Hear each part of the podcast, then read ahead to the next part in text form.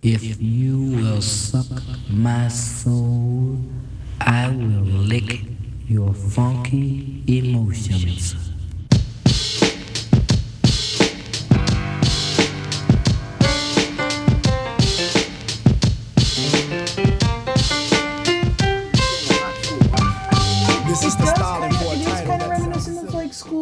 That's when I think of Domino's. I kind of think about that. It's not as good as Domino's. Really? Oh my god. Domino's is But kind of the lower tier for me. It is. It is. But it's also like there's a there's a familiarity and like a Yeah. a comfort food situation to it. It's Uh-huh. good. It's still really good. But Domino's Domino's feels more polished than Little Caesars. Yeah, when it I was does. growing up, Little Caesars is made by fucking bros in this kitchen Yeah. where you're like, you made your tattoos yourself. Little Caesars was the only the pizza chain we had near us when I was growing up because we always ordered out from mom and pop pizza Yeah. shops. And so we never had Domino's. There's just no, for some reason, no Domino's in Pittsburgh. And so mhm. when I think of the Little Caesars, I think, of, oh, that's where you go when you go for a professional pizza. For a professional but pizza. even though it's still super fucking ghetto. Well, I think I So- think what happened with Little Caesars, I think they used to be a little more upscale, but I think they, did. realized They did. they could. There's such a market of poor people. They just yeah, I remember when I was a little girl. I remember it was like Little Caesars was just like anybody else. It's, yeah, it was just a normal place. So They Yeah. they weren't priding themselves on you could feed a family of four for like eight dollars. Yeah. Yeah. So it's inexpensive. Their breadsticks are really good. I love them irrationally. Yeah. And he's like, they're not really They're not good. good. But That's the only reason I like They're Domino's. really edible. They're really, they're really edible. I They're was at the movies yesterday and I was thinking, man, Domino's could make a fortune if they could sell like the garlic salt they put on all their pizza crust as like a topping. You could just like Popcorn? Yeah, like Yeah. popcorn salt or something like that. So um, I Uh, went. we I went- ordered Pizza Hut, by the way, Yeah. recently, and they've started doing like you can choose what sprinkle they put on your crust. It's weird. It's bizarre. So So it's like, Pizza Hut do you want delivered? honey sriracha? It makes everything want way too fucking complicated. garlic? in Pittsburgh, so P- Pizza Hut never delivered. So can you get Pizza Hut Yes. delivered? Yeah. Mm-hmm. That seems weird to me because that seems like a place you go to where you go to the little Pizza Hut shaped place It's and sit down, Pizza and they have like the little you know red and white checkered you know tablecloths, and you Yeah. sit down. Yeah. It's like a fancy It's thing. just fancy shit. Yeah, corporate ass fucking pizza. Mm-hmm. Oh man, pizza sounds good. So, uh, so I went in once, and there was this guy in front of me in uh, Little Caesars. who, um, and and I'm like going in, and I'm like, I got a ten. I'm gonna get us some dinner. We're gonna go home. I don't want to cook. And this dude in front of me is like has some thick accent and is like standing there for this poor kid that's always Yeah. been really nice and like really sweet. He's Yeah. always helped me. And he's just like, this pizza is garbage. And the kid is like, well, sir, Was he like returning a pizza? he was Was ordering one. ordering it. No, well, he had it in his hands. Like It's he was weird to be the like- pizza, and he opened it, opened the box, and he looks. This pizza is garbage. And the, the kid goes, "Well, um, like you did purchase it." Fuck, you- you And then the guy is like, like, a $5 the guy pizza at Little stuck Caesars. his finger in the middle of the pizza and was like, "It's not even hot there." So this is how this guy tries to Yeah. be tough. Is he picks fights at fucking Little Apparently, Caesars? and yeah. so the kid is like, "Well, sir, you just put your finger in it, so it's yours." Yeah, you just bought that pizza. He's asshole. like, he's like, I, I, like, just stares at him. The kid just stares at him, and the guy, I can't even remember everything else, but he kept saying like, this pizza's fucking terrible, and the, the guy leaves, takes his pizza, and he leaves, and the, I was like looking at the kid, and just like, hi, I would like yeah. a pizza, I will complain about it. My- my- I know my- what I'm getting into. My expectations for this pi- pizza are proportional to what you're offering. And so the, the Yeah. kid goes, the kid goes, man, he comes in here and he says that every damn time. Oh, that's funny And that he he's a repeat customer. Then And yeah. he's like, he's like, and he buys the pizza. I'm like, you bought it. You bought it. You know what it tastes like. Like you paid. fi- it's a five dollar fucking pizza. And then the kid was like, you know what? Here's the thing. It's a five dollar pizza. For what it is, it's not bad. It's a hot school lunch. yeah, what are you expecting? large Yeah. pizza. So, so I was just like, I was just like thinking. He's like, thanks for not, you know, I was putting my finger in the middle of the pizza, telling you it's fucking terrible. This is what you get when you're too lazy to go to the grocery store and get like a frozen Totino's pizza for a mm-hmm. dollar. Oh, those Yeah. are those are great. Those I are good those snack in my pizza. And I need to mm. get some more. It's been a while. Yeah. So, welcome to Boy Howdy. Do the thing, Eddie. Are you recording? Well, I, I started test recording, but tuned this out could be the, the 'cause I- episode. Annie, she's been out to lunch. She's like, oh, whatever. I can't believe I'm back here recording Hey. again. Hey everybody, welcome to our Garbage Boy podcast. You may perhaps know it by its other name, Boy Howdy.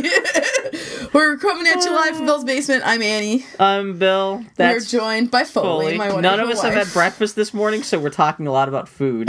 we have like three strawberries sitting in front of us. So if you hear a little like lip smacking, little kissy sounds, We Well- came over and Bill was was watching a uh, special on uh, fast food. Because now that in I have cable, Uh, it was great though because all the people who were like the talking heads were like having to eat this McDonald's in France and then say something insightful about it, and they're just like, "Well, one of them actually did. Well, it tastes like a standard McDonald's hamburger, but with the French twist." like that French twist is a baguette. it really is like it's yeah, it's a fucking hamburger. It's on a baguette.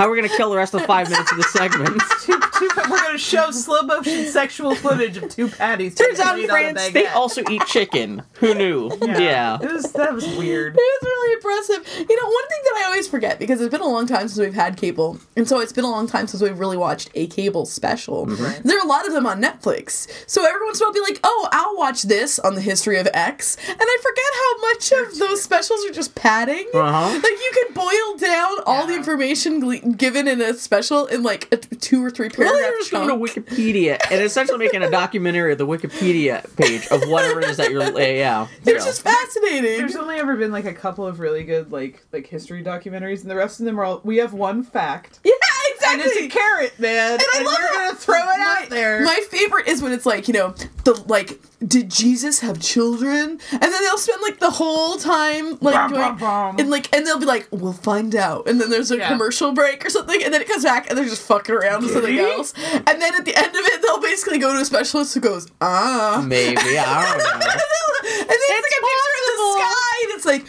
who knows? What? what- No. What they'll do is like never be sure. When, when it comes, yeah, we'll, we'll never be sure. But one thing is for sure: Christianity is very popular in the world.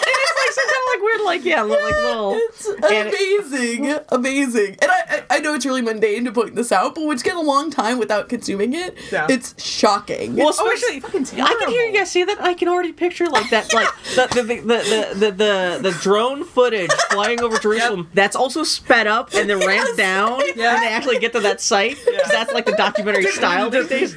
Yeah, Those were sound dun dun dun with the Hans Zimmer music. And it's all the uh, it's it's like the Law and Order soundtrack every time It really is. It is like there's one particular, particular house style that all TV documentaries just adhere to these terrible. days. oh yeah. man, Remember back in the day, like like if you go back and watch like an old National Geographic documentary, oh, do you guys want cokes? no, Foley's just opening it away from the microphone. There you go. 'cause Not she's you good can- at it. directly under. You get a chair too. You're welcome I to sit on the bed, but it's so comfy. Oh, okay. Um, Mm, that sounded. what? So what do you guys? been I've said to? a lot of really terrible things, and I've said a lot of them at work recently. Yeah. Yeah, you're you're a special snowflake. That's why you got fired three times. Um, no, we've been doing pretty good. We have been doing uh, work's been busy, life's been busy, but we have been catching up on Steven Universe. So in fact, I think we've watched now more than you have. Is that show not bullshit? It's it's what's interesting is that I was I was trying to tell you guys last week. It's terrible. Why even start? Uh, it's interesting because I was trying to figure out how to how to like really sum it up to someone, and um, I said to Foley that it was like it's just interesting to watch a show that show casually for girls, Mm-hmm. and she was kind of And I, I stewed on that for like two days. Yeah. You said that, and we, then we weren't able to watch for two days, and I was going through withdrawals. and um, Because you guys, you're fully, you're totally, I'm, you've seen I'm everything. Caught up. Yeah. I am caught up. I am very happy about it. Mm-hmm. Um, See, that's what I was saying last week. I thought you of all people would enjoy it even because I- it's I it's do. it's I do. I, I, I for no particular reason I thought that no, you would it's just it's fully candy. Yeah. I mean, that's pretty much what it is. It's really great. It's really sweet. And and in lieu of Parks and Rec being done, and Mm-hmm. and kind of not having something um, in my life that's like this just tenaciously positive and very sweet and compassionate kind of influence, Mm-hmm. it was kind of sad. Um, so what am I looking forward to? The sweetness of Orphan Black, Yeah. where somebody stabs somebody else in is the that coming back? Yeah, it is. Which is funny because it feels like it just came back for its second season like two months ago. No, yeah, it, it's No. no, no. It's been a while. Do you, are you guys still hyped for that show? Second season. we're wasn't talking bad? about We're talking Steven about Steven Universe. Universe. Okay, well, I, oh, I was talking assuming we're not about going to Steven chance. Universe. Okay, okay, okay. So- So I we have nothing really to say about Orphan Black, but we have a lot to say about Steven Universe. you do uh, find out that Orphan Black is a fusion gem. That she's, yeah, yeah, actually, yeah. that's not entirely wrong. It's not So wait, did you, Annie? Did you get? Did you see the most? Well, not the most recent episode, but essentially it was the season one finale. I don't know finale. if I really want to talk spoilery stuff about it. Well, that's it's all over the pleasure of- internet. Well, I mean- Bill, I know, and that kind of ruined That's, my. a, that's a big thing. What I like about what I was trying to say, by the way, the sentence I was starting to say was that no, it's the Welcome thing to the Boy Howdy podcast. Steven Universe is that, and I said it was for girls, and Foley's instinct was to take that as a dismissive thing or even a yeah. negative thing. That's what I was trying And to say. and what It's I for realized is that it's not not in the way that in the way the Adventure Time is sort of default for boys, but everyone can enjoy it. Yeah. The way that because Steven Universe are almost to me exists in a world where not to sound like an asshole, the patriarchy doesn't exist. Yeah. Where a it's good point. like there's like it's like set it's like it created in another world where default queerness and default femininity is not negative or bad to the point that it's not even a big deal. Have they ever Yeah. gone into more detail about how the rest of the world deals with the crystal gems? Because everyone No. in town seems to know the crystal gems are there, and It's like it's just interesting. That like the crystal It's- gems are just it- there to help them. It's and- a re- that's a really it's a neat part, and I'm going to be really interested to see how that continues to. I mean, they can keep on going without ever really making it a thing because it's just you know this thing where it's about accepted. city. Well, But yeah. is- Why? Why throw that? I mean, like, I, I kind of understand why they don't want to throw that. That feels like a um, that sort of conflict in. Yeah.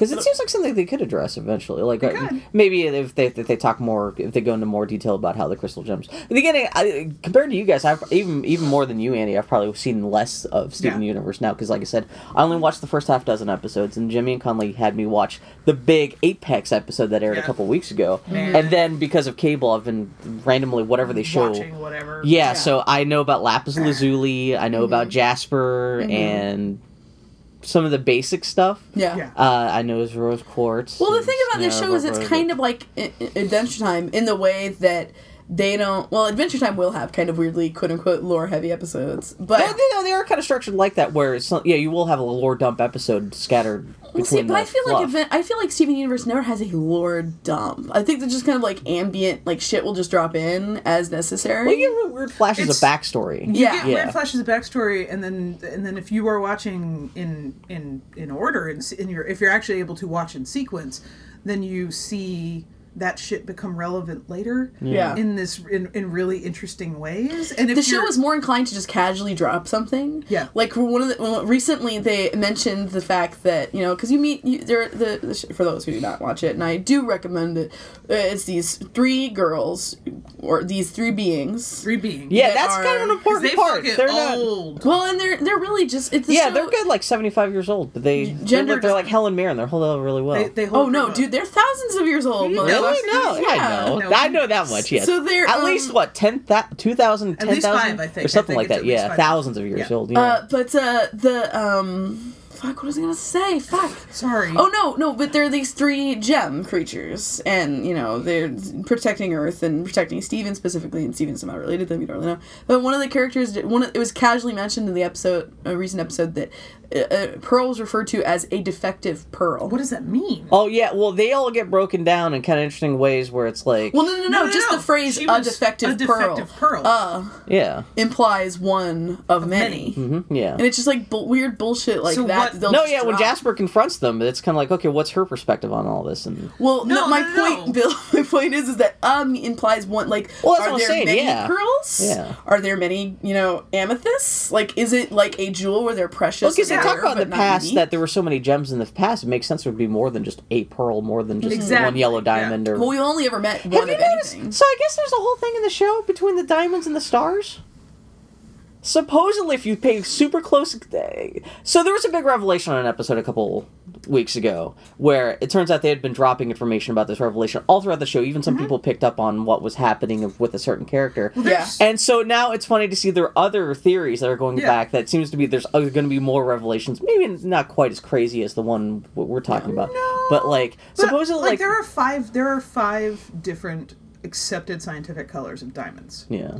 And it would make sense if uh, when gems are soldier class or whatever Mm-hmm. that diamonds would be royalty Yeah. or some sort of Yeah, like- that's one of the things they also point out. Chloe's is There's a reading a lot hierarchy. of Steven Universe theories. Yeah, but specifically Maybe also I have. all the, all the crystal gems have stars, and also lapis lazuli has a star or something, or mm-hmm. diamonds or something like. There's there's Yeah. weird like hidden stuff in their clothing, which kind of suggests Yeah. like some like there's some kind of hierarchies and stuff Yeah. that they're probably going to reveal eventually. But yeah The thing well, that- jasper's nose is, a, is is is cut like a Yeah, exactly, like a yeah. diamond what? Yeah, J- Jasper essentially is. A, I fucking love that kid. Just the character design again. We were talking about like Yeah. different design for characters. Yeah. Oh, when Yeah. yeah, Jasper. no, no, it's fan- spoilers it's for fantastic. Steven Universe. Well, you character can say shows up named Jasper Jasper. shows up, Yeah, she's she's a big she's she's a brute. she's she's Well, you just see all these amazing, like, differently shaped, feminine presenting creatures, which is awesome. Who's the hottest?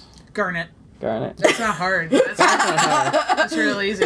Oh yeah, and rubies are, and sapphires are chemically very similar. They're just slightly Yeah. different colors. Yeah. Yeah. So- The- But um, no, that I mean Garnet. th- I love Estelle's voice. Estelle's, I love yeah, her does a voice. really great job. performance is so off the cuff, just It's, so that's like, what I love hello, what are you it. doing? It's so good.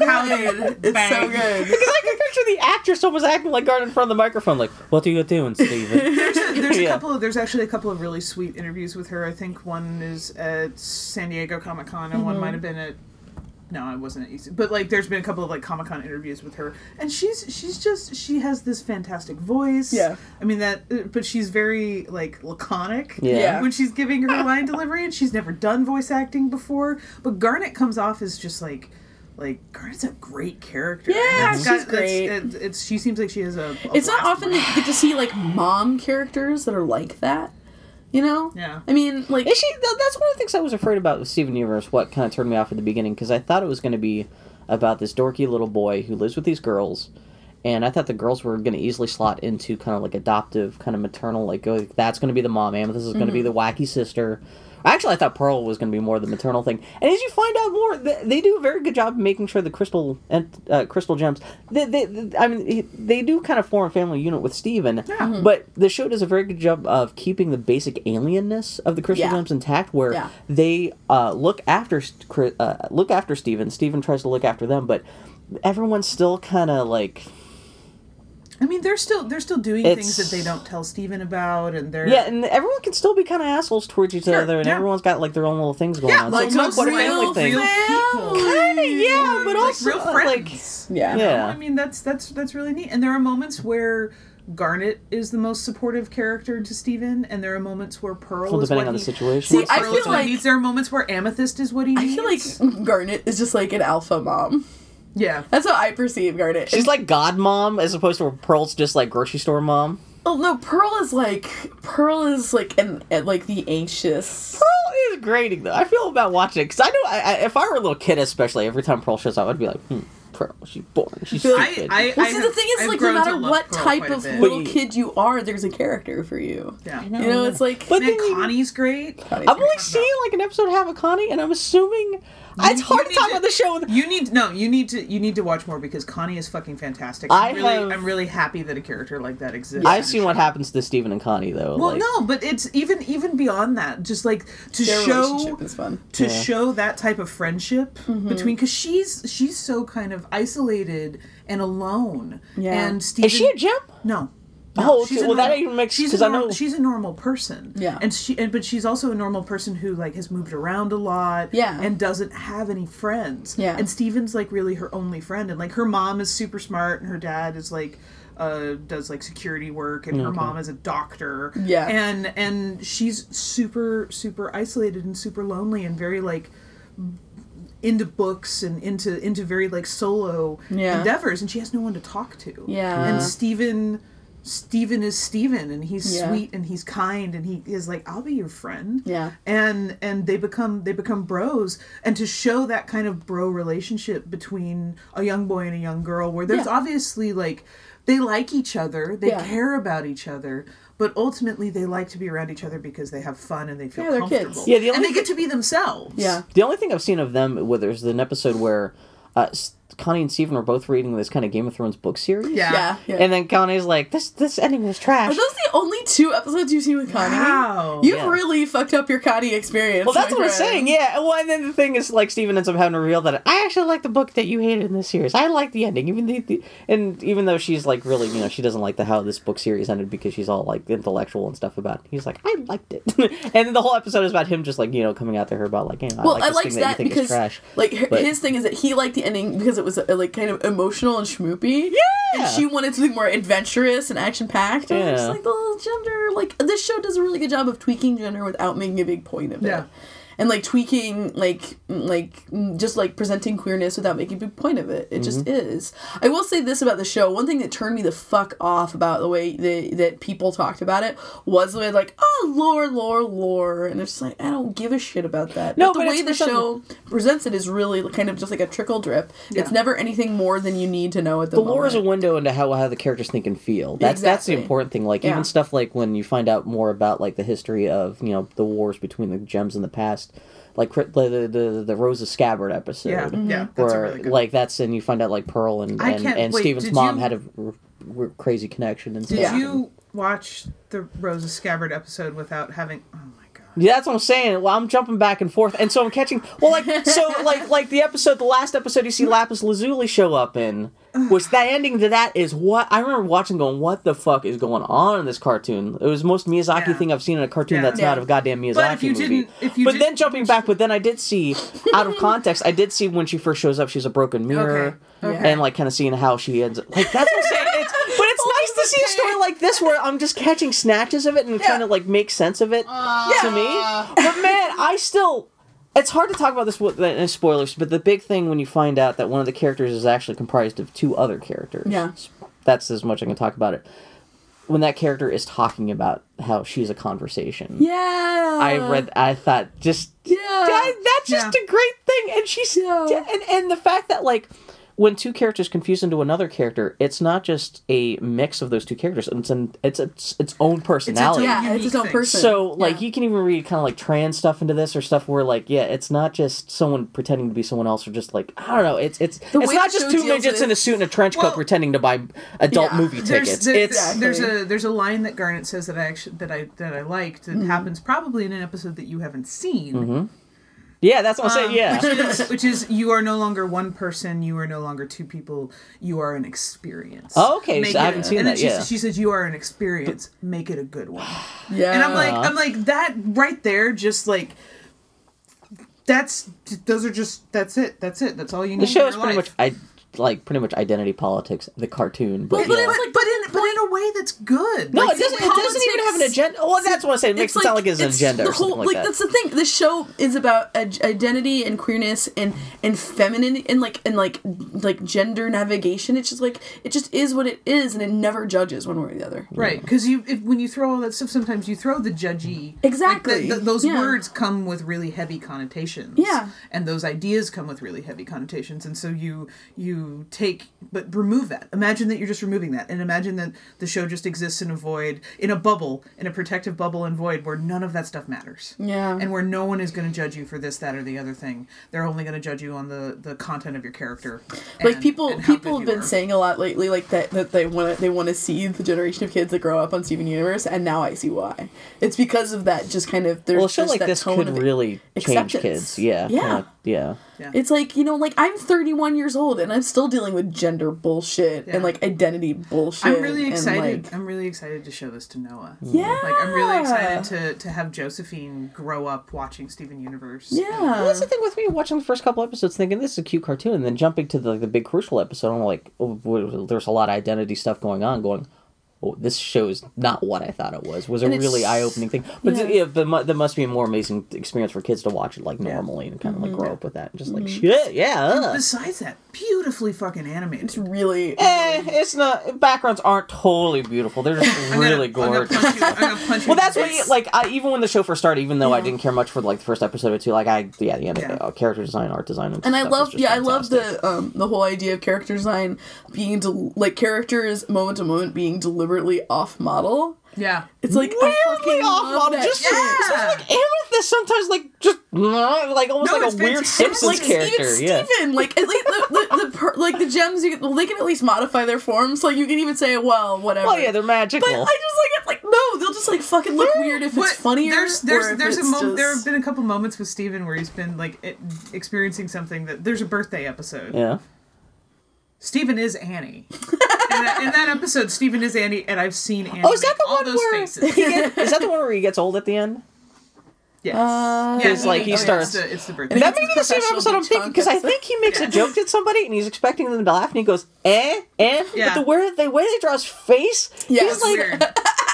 it's like, It's so good. It seems like it's a fun show to work on, just because like Yeah. you can just draw characters in retarded And ways. Foley's been reading But- all the advent uh, the Steven Universe comics. They're put out by Boom. Kaboom. Uh, yeah. Oh, they good? They Oh, actually flesh. They are fantastic. They're they're just like I mean they do like the Adventure Time books. Yeah, because. I so I had been getting the Steven Universe comics, but I haven't actually read them because I hadn't seen the show. Yeah. And uh, so as soon as Foley has been really getting into it, and I was like, oh, I have all these comics, so I pulled them out. I haven't had a chance to read them yet, but Foley's been going I through have, them. I like them, and it's it's neat because they have um I think his name is Coleman Engle. Mm-hmm. He's um th- so they have like a that they're set up in a way I think like the Adventure Time books are, Mm-hmm. where you have a primary artist and a primary story Yeah. that continues, and then like you have um anywhere from two to three um Like other short stories, yeah. comics Mm-hmm. um that are just people doing whatever, and it's it's such an appealing. It's such an appealing looking style, Yeah. and the characters are so fun, Yeah. And so there'll be like mom- like you read a the core story will always be like revolving around Steven and the Crystal Gems, and then you may get a short story about like Sadie and Lars, uh, like the people that work at the Big Donut, love, or like, you one- might get something about like Steven's dad or something. Yeah. I love that there's a gang of brown people that Steven hangs out with, and the white one white guy in it is called Sour Cream. Sour cream.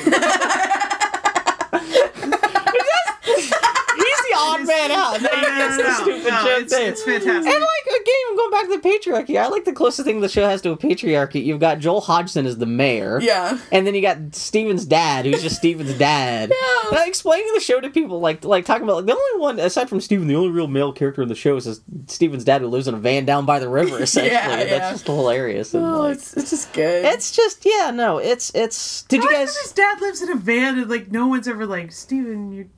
You your See, even is-" that is not. He's like, uh, you know, the instinct is, oh, he's this old. He's like this older dude who who, who lives out of his van and is like an art, a musician and all this stuff. It's like it's easy for you to go, oh, he's just like this failed Right. ball who just coasts off his dreams. But the judges. show doesn't judge him. Yeah. The one of my other favorite moments I've had on the show too was there's a moment where is it Lapis Lazuli who's trying to get a message to Steven through like like a like this Yes. stone. Oh, and Yeah. his, That- um, that- the wailing stone. yeah, the and wailing his- stone his that that it can intercept sound, and yeah, Steven's dad offers to help them, you know, because he's a sound guy. He's like, well, I Yeah. know music and stuff like that. I can help see if I can help decipher this this sound, and he eventually does decipher the sound, but it's a it's a bad message, and everyone starts freaking out once they get the message. And Garnet's the one who goes, okay, first before we got we, we got we're gonna start freaking out about this message. We're gonna thank him for at least helping us get the message in the first Yeah. place. And she stops and thanks him, and he's like, okay, that's cool. And it's just like a nice like. Yeah. Yeah, and it's not done in a way where it's like some kind of big lesson to kids, but it's Yeah. from a character moment. It's great Yeah, to see it's- that. It's yeah. a really good moment. It's a really good moment for Steven's dad Yeah. because he, you know, I mean, he always wanted to help, Yeah. and he does a that's little bit. and that's and that's sweet, and that's something that he very much that that, that feels in that moment like Steven's very much your son. yeah. Like Yeah. Steven just wants to help. He's a fuck up, but he's not like a chronic like like, Well, like it's not another- judgmental fuck up kind of thing. There's another episode with his dad where um something really really traumatic event happens and Steven actually gets hurt. And and all and like there's a lot of implications to it. And he goes and tells his dad and his dad starts like, "Okay, uh," and then just freak he's like, "I need to go freak out." Yeah. Basically, and he goes into his car and he's like, "Where's my relaxing music?" And all he can find is like death metal. And so he's just like weeping in his car. see listening that. to Right, the, the other great thing about it is that he's weeping in the car, and he's gone into the car for like to be alone. Yeah. The, the van is shitty and it's missing one of the doors. It's like Steven is just like standing outside, it. like going, But Damn the thing is it. is, is like it's like, but so and Steven freaks out because his dad is freaked out. Yeah, yeah. And like it has all this effect on Steven, but then later he sees his dad, and his dad is just like, "Hey, hey, Steven, how you doing?" I got and, over it. And, and yeah, he's just like, "Well, what? Well, I thought I really fucked him." He's like, "No, I just needed to kind of express those feelings, and I'm on the other side of it, and it's okay. I got it out." And that even just that is such a good thing to teach Yeah. kids, like the value of catharsis and stuff. Like again, I'm 31 years old, and I'm still like figuring out Oh, yeah. catharsis. I uh, uh, there have been a couple episodes where I've looked at Annie and I've gone, this show addresses anxiety Yeah. and um and uh, uh, uh, negative emotions in a positive way. yeah. And like shows you kind of how to cope and deal with them. yeah. in a way that nothing I've ever seen on television, and really almost having worked in like mental health field for a while, like nothing that I've ever experienced. And, and mm-hmm. it does it in such a in such a way that it removes all the shame, Yeah. and it is just like, no, this is just let's let's let's just kind of deal with this Yeah. and and talk and like talk about it and show it, Yeah. and and then you come out the other side.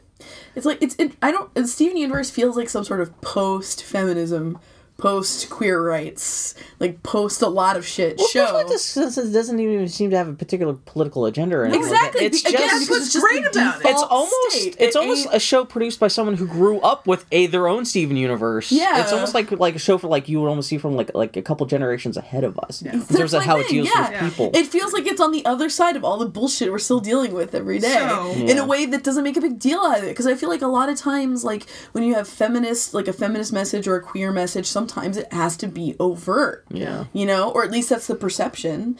And it's so great to have a show where it's just like casual, where they don't stop and say, this is important because, you know, you can be born one way and feel something else and that's okay. Or you can be, you can like, you can experiment with gender. Like the fact that there's an episode where Amethyst go, does wrestling to to get her aggressions out and when she turn when she goes wrestling she's a man and it's not a thing at all no one touches on it and they use like male pronouns and Yeah. it's like not Huh. a big deal Yeah. and, and and the show doesn't fucking say a thing about it it just happens and i'm just like sitting There's there no like, thing at the end of the episode where it's like, No. By Steven, have way." we learned today that yeah, gender pronouns are you know So It's in, in short, in short, God bless Rebecca Sugar. yeah I actually do feel bad about slagging on this show. God It's- it's- fucking it's not her. perfect And or anything like that, well, the but whole it- thing is it's- like all the all the the um the the uh holdups and all the things where it's like like for example like me I'm like oh it's fucking too lore heavy it's not like your thing was like well Steve it's strange it's shame that Steven's name is on the tin like well Steven like to say it's about a boy and his girlfriends is totally dismissive and Yeah. and like doesn't really sum up what Oh, it yeah. is and it's like I feel like all the surface um uh, objections you can have to Steven Universe are pretty much annihilated by Well, I just originally it. assumed Steven Universe was the main character because the network just wanted a boy for the Sure. main star, and Sure. and that's what Rebecca Sugar had to swallow to get the show on air. And what's and, funny is and you realize no, Steven Universe is the the lens in which everything in the show happens Exactly. is, is Yeah. focused through. Yeah. And he's not Yeah. like quote unquote a young boy, you know. He's like he's like the most pulsing heart of that show, and he's really sweet and loves sensitive, cats. and like he is like in a lot of ways he is like a little boy before a little boy has been told this is what you are when you're a man, and that's what you are when you're a woman. Like he reminds me of our our godson Noah when he was a little little boy before he started going to school with all the other kids every day.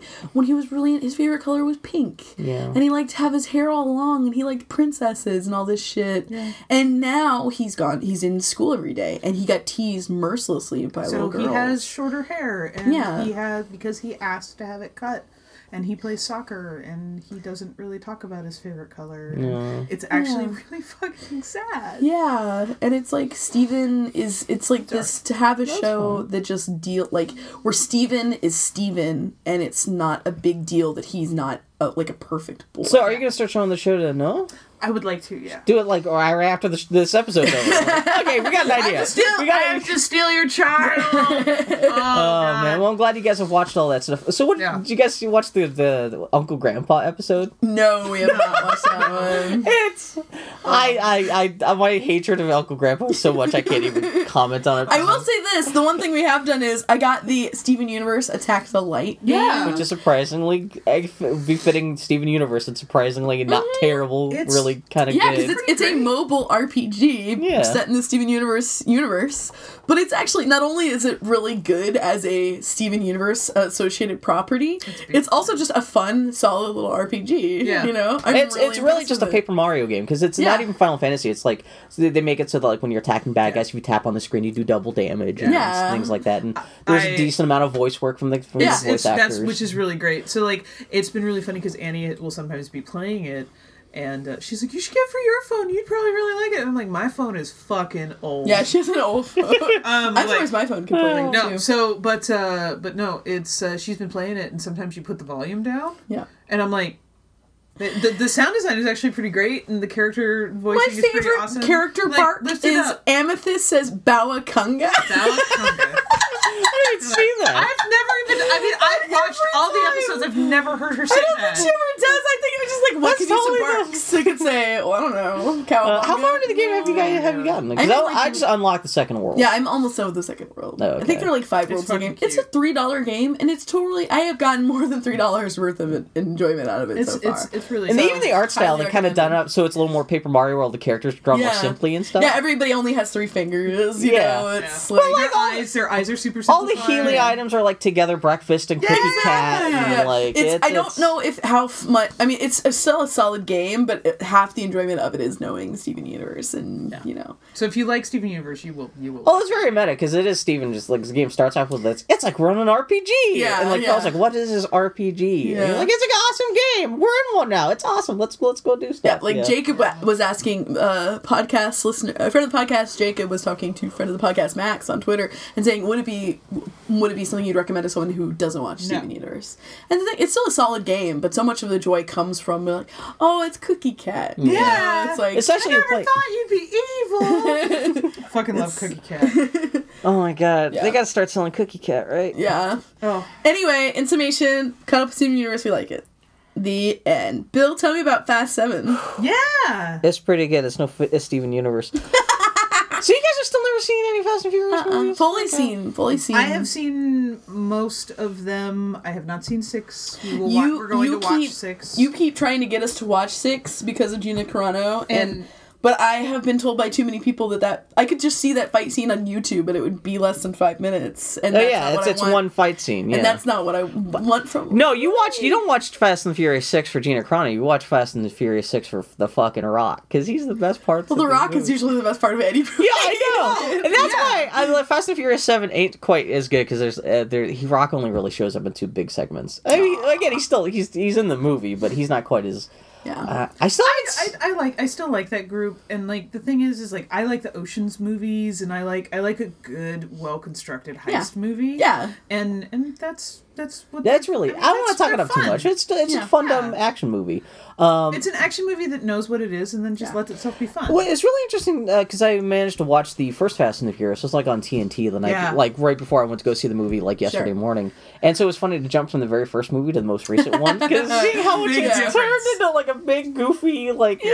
they're really kind of like action movies now. Whereas the first one was just kind of like supposed to be a little more, you know, Paul Walker infiltrating the under seedy Yeah, it was- underbelly of was- street racing. it was a lot more it was a lot more grounded now it's like you know everyone traveling the world and blowing up shit and skydiving from airplanes in their cars. Yeah. But, you know I, I, But- I don't understand like because Annie you like certain types of candy as much I as do. I do I do. and Michelle Rodriguez is fucking baller But here's the thing movies. I, I can't remove my own politics from this shit and i'm just mad that i th- my option is if i want to see a michelle rodriguez action movie i have to go see a movie with six dudes at plus will find a woman for michelle rodriguez to fight. This movie, Um, i hate that bullshit. What happened to hanna and haywire? This remember that movie? brief period where we got two female-led action movies in like a year and a half? This movie does is even worse. See that just gets because there's a bit where they go to Abu Dhabi and they have to go infiltrate this like super rich dude's like fucking penthouse. Turns out. The rich dude's entire security force all ladies. is all ladies. Just one of them because guess who has to take out all those guards? Yeah, Ronda Rousey. It's Michelle Rodriguez fighting all the guards, and they're only women because yeah But was like, what is like? How is Michelle Rodriguez going? This looks ridiculous because it's women in burqas, but they've got like little army berets on too. It just looks like what the hell Okay, is this? That, that, 'Cause I feels thought like, it was- that see, feels like a, thing death, like a is it- Deathstroke it looks like it's gonna turn into a Lady Gaga video, but no, it's actually it's actually a fight it's scene. the telephone video. yeah. I hate that. I hate that. Like I feel when I hear about a Fast and Furious movie, it's supposed to thinking this I'm- sounds like a fun. I, fully, I will go see it. They're still dude bro movies. That's the thing. They're still, They're still little, just- they're want, still- yeah. I just movies. fucking want Michelle Rodriguez to be the fucking lead She of does- a goddamn action Baby, movie. Yeah. this is this is exactly how I feel about like Zoe Bell and about Yeah. like I get it, I get it, but Like I, this is worth I it to me know. if Ronda Rousey gets a fucking action movie out of it at the end of it. like a- that's that woman is. i just want a fucking like they keep joking about the Expendables bullshit and how eventually that's gonna happen, and it's like I know that's not gonna be good, but that's what I want. I just want I'm I'm like I, I just know. want to see a woman punch a hole through a dude. all I want. I saw a kung fu movie last night where a lady really did. Punch a hole through a dude. It was like an old 1970s thing. She flew across the stage with a sword and drilled through the guy and exploded out through his back, and not with blood, but dust. As if the guy was like an ancient mummy. That's epic. Um, but yeah, glad- no. I'm that- glad so, enjoyed it, though. um, the other thing that sucks about Fast and Furious Seven, it's weird because everyone's like, even people who love these movies, Yeah. have been kind of like, like it's going, this one's the best. I think it's a little janky because you know Paul Walker died halfway through the production. And so it's really weird because he's unusually mute in this whole movie. Yeah, because they're probably just using B footage. They actually there's only two shots at the very end where they actually recycle the same CGI shot where it's obviously a little little goofy because they used yeah. had to use a combination of CGI and really used his two brothers as stunt doubles for him Oh, really? as body doubles throughout the rest of the movie. Uh, like aside from those that those two shots at the very end, he they did a very good job. I would not Yeah. have necessarily thought he died halfway through the movie if Yeah. I didn't know what was going on. I would think.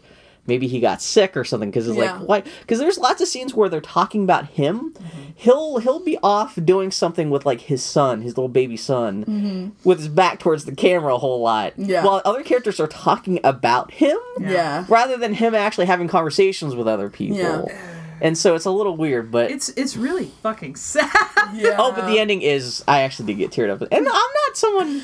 I don't give a shit about Paul Walker. I like the Fast and Furious Well, movies, no. but I was la- far from the from weeping when he died in real life because I was like, what a fucking rich rich dude or shit. But in the movie, the way they send him off, I was like, well, no, it's, it's like when you do when you do a sequence of like seven films or six Yeah. films, they're family. Yeah. Those, Well, people- especially those people going- are best friends and family, especially Vin Diesel and Paul Walker, because Vin Diesel stopped doing like stopped working for a long period of time, and the first thing he did was going back to do Guardians of the Galaxy. To Yeah, voice exactly, Groot. yeah. And he talked about how cathartic it was to get Yes, back and start doing stuff No again one- because he missed his friends so knowing what a much. sad. It's not even you're sad because Paul Walker's dead. You're sad because you know how sad Vin Diesel is Exactly, in real yeah. life, and especially him being a producer of these movies. Yeah. like they really do go on a protracted like Paul Walker is dead kind of thing at the end, where it's a little tribute to Paul Walker, but it's really fitting because it's totally you know it's it's, It's- it's, it's- Vin it's- Diesel it's essentially about how- memorializing his friend on the Yeah. yeah. Yeah. That's how. Like that's oh, what oh, you we got. even thinking about no, no, poo, poo, I know. I, I haven't even seen it, and I'm getting goosebumps.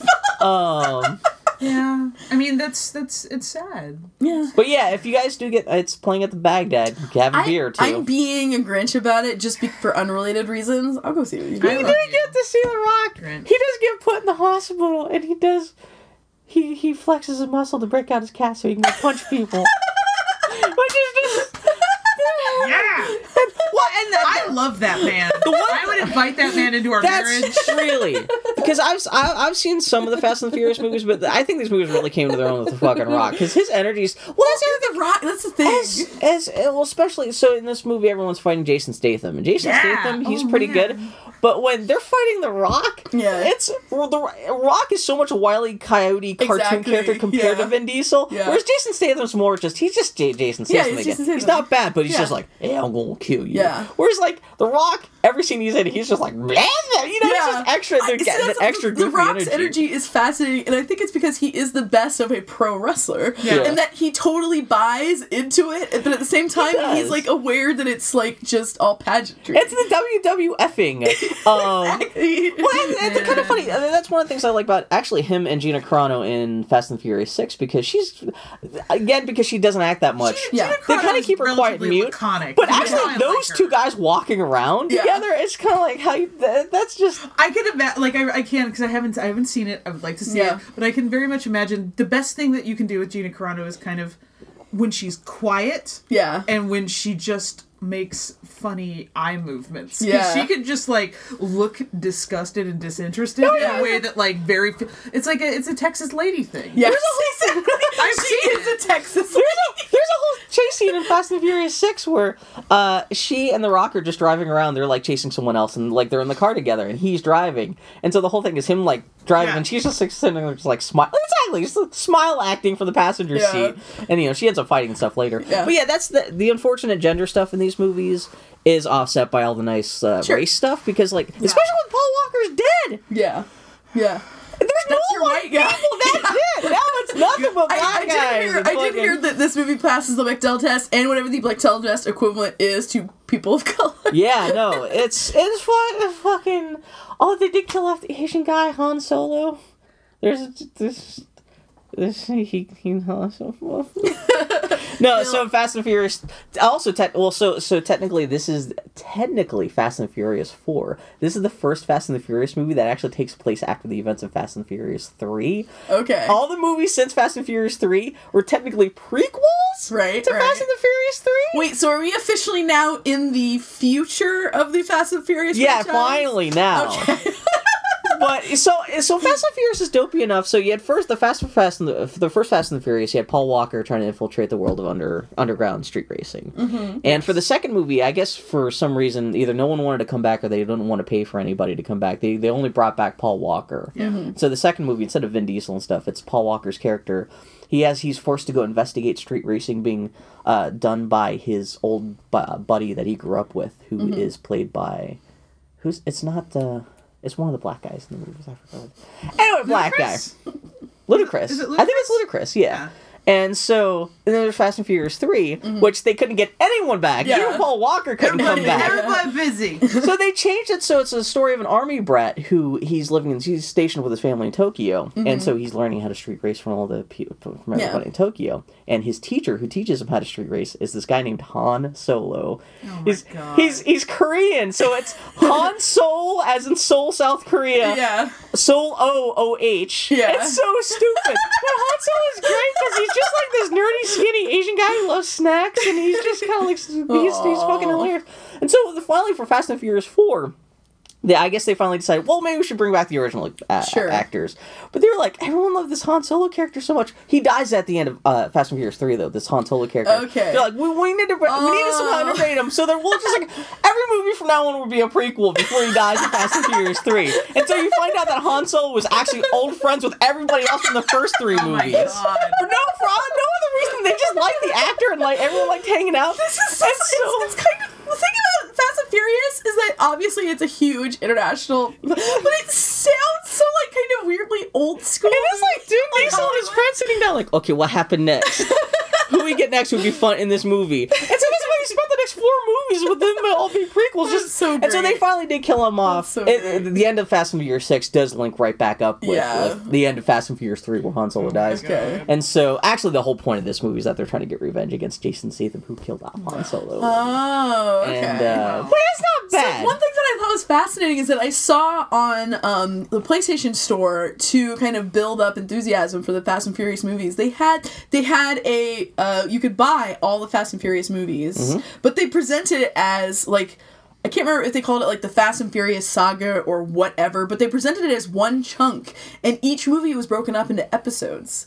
So instead of catching up on What? six movies, they're like, "Oh, watch the entire Fast and Furious series It's like and go in." 23 chapters or Yeah, they broke like them up into chapters, and then they're like, so it's like you're binging on a TV show. It's which weird. actually, That's interesting because I wonder if they do they edit it so there's like credits and things. I have is not there- watched it. That would be actually major because that would be like a season of television because Yeah. it's like Yeah. six six two hour movies. yeah, which is just kind of I've never seen. anything done like that. Well, yeah. and again, it feels kind of weirdly old school because, like the Hammer films, they would sometimes take their TV shows and stitch them together and release them as movies, and vice versa. It's just like it's it's again feels like a weirdly old M- school type. MC Hammer. Yes, like gun pants. exactly. Oh, That's anyway. I'm kind of curious to check that. See I, you know, is. like I've never seen it in the movies, so maybe that's how I see it. Oh man, but yeah, no, it was so. For despite the movies being a little weird about gender, also there's a lot more uh, lady booty shots in this movie than you. Sure. they- It's a new director, the, the guy who directed. New like, the- director who loves Lady Booty Oh, Shots. there was, it gets a little. Man a plan. after my own heart. Oh, there's a lot of beefcake. Oh, It's kind of well, see, offset. that's the oh, the thing. beefcake is just the dudes actual doing stuff. The lady Yeah. uh, shots, it's just random extras and See, bending I over want a like lot. I want acid, It's- like there's some sort of acid gas or something that melts off all their clothes. That's what I want. you get to see a lot of the rocks, even though the rock only shows up in two scenes in this new movie. You see a lot of his bod. nipples are just like really. They're- This seems to he's like a enhance his nipples. Do you let him have his tattoos? He does have one crazy like Yeah. what it covers he entire has- one he- part of his chest. really- that's his his real real tattoo. There's no re. It's Fast and Furious. I don't think they're gonna go. Hercules, well, in the Hercules, like he was in a Hercules movie the other years ago, They had to. and they had to put makeup over all his tattoos. Yeah. and so that's always something that's. And the same thing with Tom Hardy. They should have just said fuck it. They He- usually he's cover all time of Tom. Hardy's terrible tattoos. Well, Yeah. they're and they're bad. they're They're really bad. They're bad. anyway, Aw. um, in an attempt to not make this an eight-hour podcast, let's talk about some other news this week. Uh, this week in video games, there's a really great Twine game that came on this week out this week called "The Writer Will Do Something." Did, did you play that? yeah, did you give it a shot? Yeah. What? What? what How did that end up for you? Because I'm I'm, kind of wondering if there's different. Playing through it, I'm curious to see if there is. It felt kind of inevitable to me. Yeah. Um, what I really liked about it is that so Twine games, as uh, for those y'all listening at home, of course, are text-based games where you just advance through narrative, and it can be like a choose-your-own-adventure game. But one thing that's interesting is that this game only prompts you with a handful of choices. Mostly, you're just stuck in this inevitable situation. You are the writer on a AAA game, which is going to ship in six months, and like you've the gotten third installment notes. of the series too. So yeah, You essentially. have you're- not played the prior two. yeah, you're essentially well, you're writing Gears of War three essentially. Exactly. If you never played Gears of War one or two, yeah. And um, you just got all playtest notes back, and there's all there all this feed. No one likes the opening scene, and you're in trapped in a room with all these other like stakeholders in the production process, and they basically boil down to oh, it's the writing's fault, and it's just like such a great inevitable like kind of feeling. So at the end of the game, there are only like maybe two points where you're able to speak up and Yeah. say something. Where did you wind up at the end of the game? So I there was one point where they had, like they, they made it sound like I could quit. Just like Mm-hmm. stand up and quit right there. And the first time they present that, I, I did not do that. I said Yeah. I'll stick it out. And there's a second opportunity where they say, "Well, you you you can stand up and just quit and leave this this, this meeting." And I chose the quit option. Yeah. And as as soon as I, I did that, like my character stands up and says starts starts to say, "Fuck you guys, I'm going away." yeah, I did the same the, thing. the head of the audio department Yeah. comes in and diffuses the whole and so suddenly the whole argument starts with the audio department before you can tell everyone you quit Yeah. and then eventually I can't remember exactly what happens but uh, you end up leaving you end up Mm-hmm. Yeah, okay, quitting the anyway ending I got. and then you end up like, you end up at some other job where you kind of Well, wish no. you were writing video games again Oh, see, that's not what happened to me then. Yeah? Because my and the way I got the and maybe there is ending different then. Because I ended it with a uh, we're at you quit and you go to an indie. St- or excuse me, you ship the game. Then you go and form your own indie studio. and you're sitting there with feedback from the first round of play testing. Oh. And you're talking about it and talking about it. All boils down to. Well, we got to fix the writing, and you're in the same situation. no, again. I wound up. I, I wound up like working at like a fucking like call center or Oh, something like that, and thinking about how oh man, I wish I was like Oh wow. I wish I was back at writing uh, video games See, again. this game only has two major, and my ending felt inevitable, and like Well, mine did too, be- where you but like, that's awesome. you're gonna get shoot up and spat out by the games industry, but like Yeah. still you end up with a shitty job, and you're like, oh, I wish I could be working on video games again. That was But, yeah. That's I really recommend the writer will do something, even though we essentially just spoiled the game. It's a Good job. 20 minute Twine It's- game, it- but it's really the writing is really spot on, and it really encapsulates that feeling of anxiety. Did you not do? Well, it's not technically a Twine game, isn't it? Based on the same engine that you wrote something this week because it's the exact same presentation. Twine, Twine. Is that Twine? I thought it was its own like di- different separate thing because it like you're the thing you cooked up this week looks exactly the same thing where Yeah. it's text comes down, something gets bold, you, like it keeps on branching downwards. Well, I was trying. I was trying to basically ape that a little Yeah. bit, like because so Twine, Twine uh, had a very distinctive look with its first engine. It used it tended to be a most people didn't play with the CSS. It tended to have a black background with white text, and there would be a uh, so a primitive menu bar to the left. That was Twine 1.0, and there were a few different skins you could do, and of course you could do custom CSS to modify it. But uh, they now released Twine 2.0, and that's one of the default options for Twine. So the, yeah, the game we're talking about is the writer will do something. Uh, so did It's you just good. call it?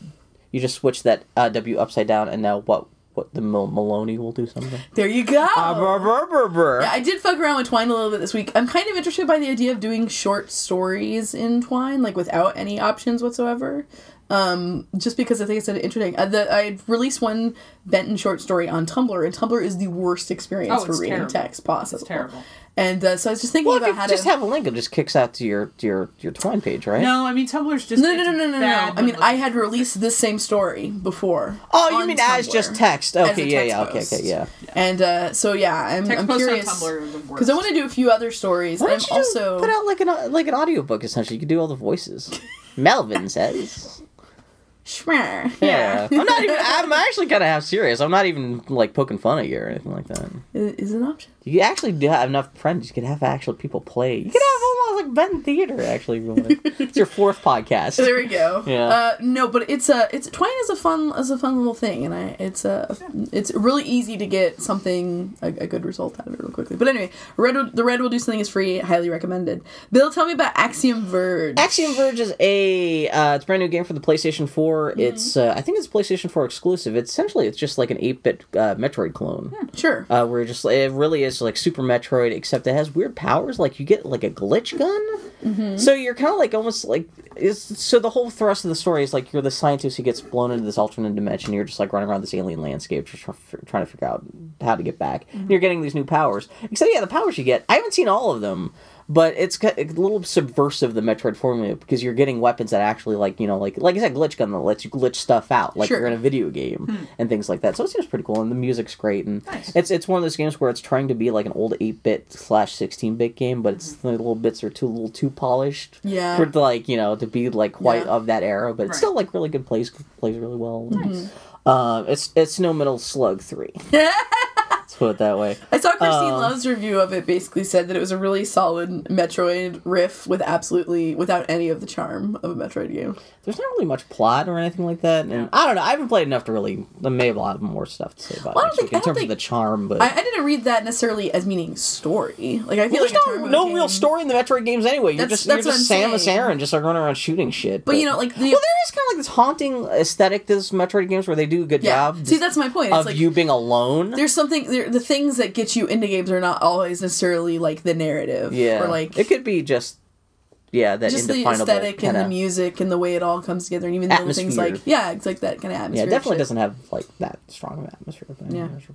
Part maybe it'll be it could be partially because it is kind of meta. Yeah. Which kind of kind of deflates that atmosphere a little bit. Like if you're playing Bloodborne and Bloodborne. I love that people who like fall down the Bloodborne hole. It's like that's it. That's it for a little while. Bloodborne's good.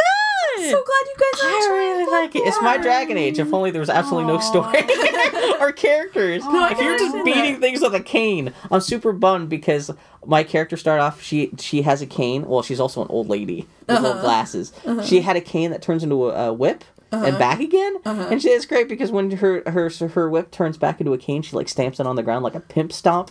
like it's just great. But then uh, the the like uh, I uh, I wanted to have an upgrade to it like a giant sword because it's more powerful. It's twice Sure. as powerful as my cane. Sure. And like, especially with the whip, it kind of made it look seem like kind of like a Castlevania game, and I love Yeah. Castlevania. Yeah. Now I'm just like running around smashing guys with a big sword, sword, which is like I've done that a thousand times in other games, so it's a little bit less Yeah. interesting. And I could probably get to the end of the game with the with the with the the whip if I really wanted to. Sure. But it's like these games are already hard enough as it is without Yeah. me just like I just want to pretend I'm playing another game while playing Bloodborne. But it's good.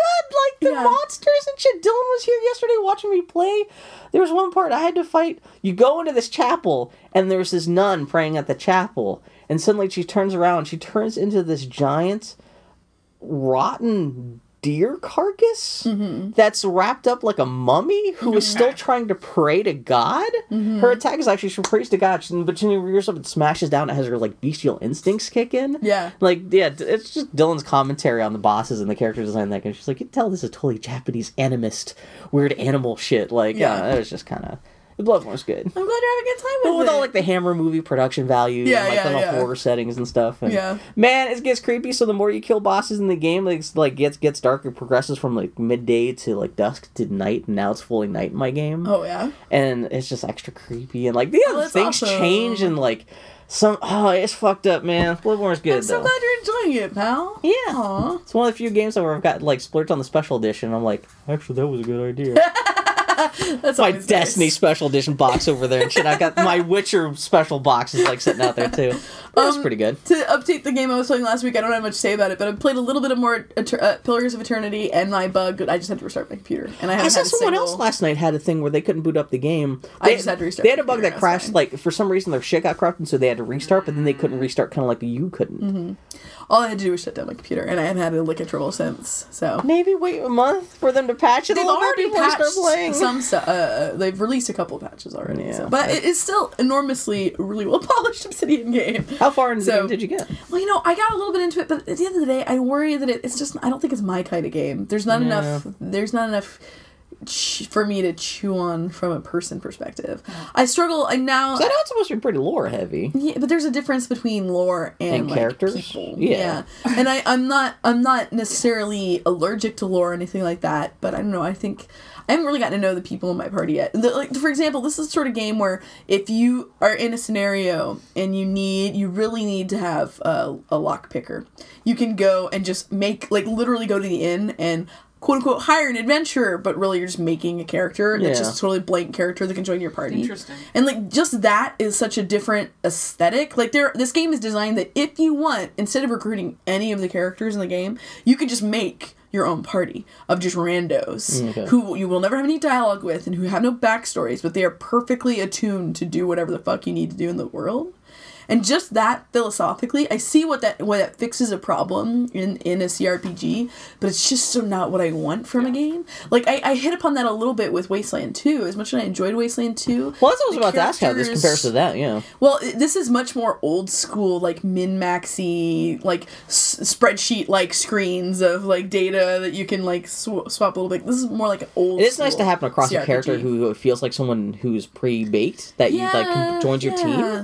Yeah. Like, there are a few of those so far, but I haven't had any emotional attachment. It's a video game. You don't want to have to like kind of pretend to make your own friends in a video Well, game. see, that's the thing. It's like at the end of the day, my favorite thing about video games is making friends, like having friends. Not literally and making going on an friends where you're No. going to invent like the character wholesale. It's nice to run Yeah. into the people and befriend them. Yeah. Yeah. And beyond that, it's like it's not just that, it's like really about people who interact with me as a person and like mm-hmm. how my like I feel like there's a relationship between the two of us as opposed to just a person who is like I'm going to talk about this thing and like independent of who you are as a character. This game isn't like that, but I'm just it's not quite I need I need a, I may need a little more than what it has. I don't know. But then on the other hand, technically according to like I probably only played less than 0.01% of the game. Like I barely dipped my toe into it because I, I restarted a couple of times to tweak my character. So, but I don't know. I wor- It think sounds like may not- maybe yeah. It sounds like from the ground up, it may not be really designed to what you want for that quite cha- my character thing. But Uh, here's a question: Is Kirsten Stewart hot?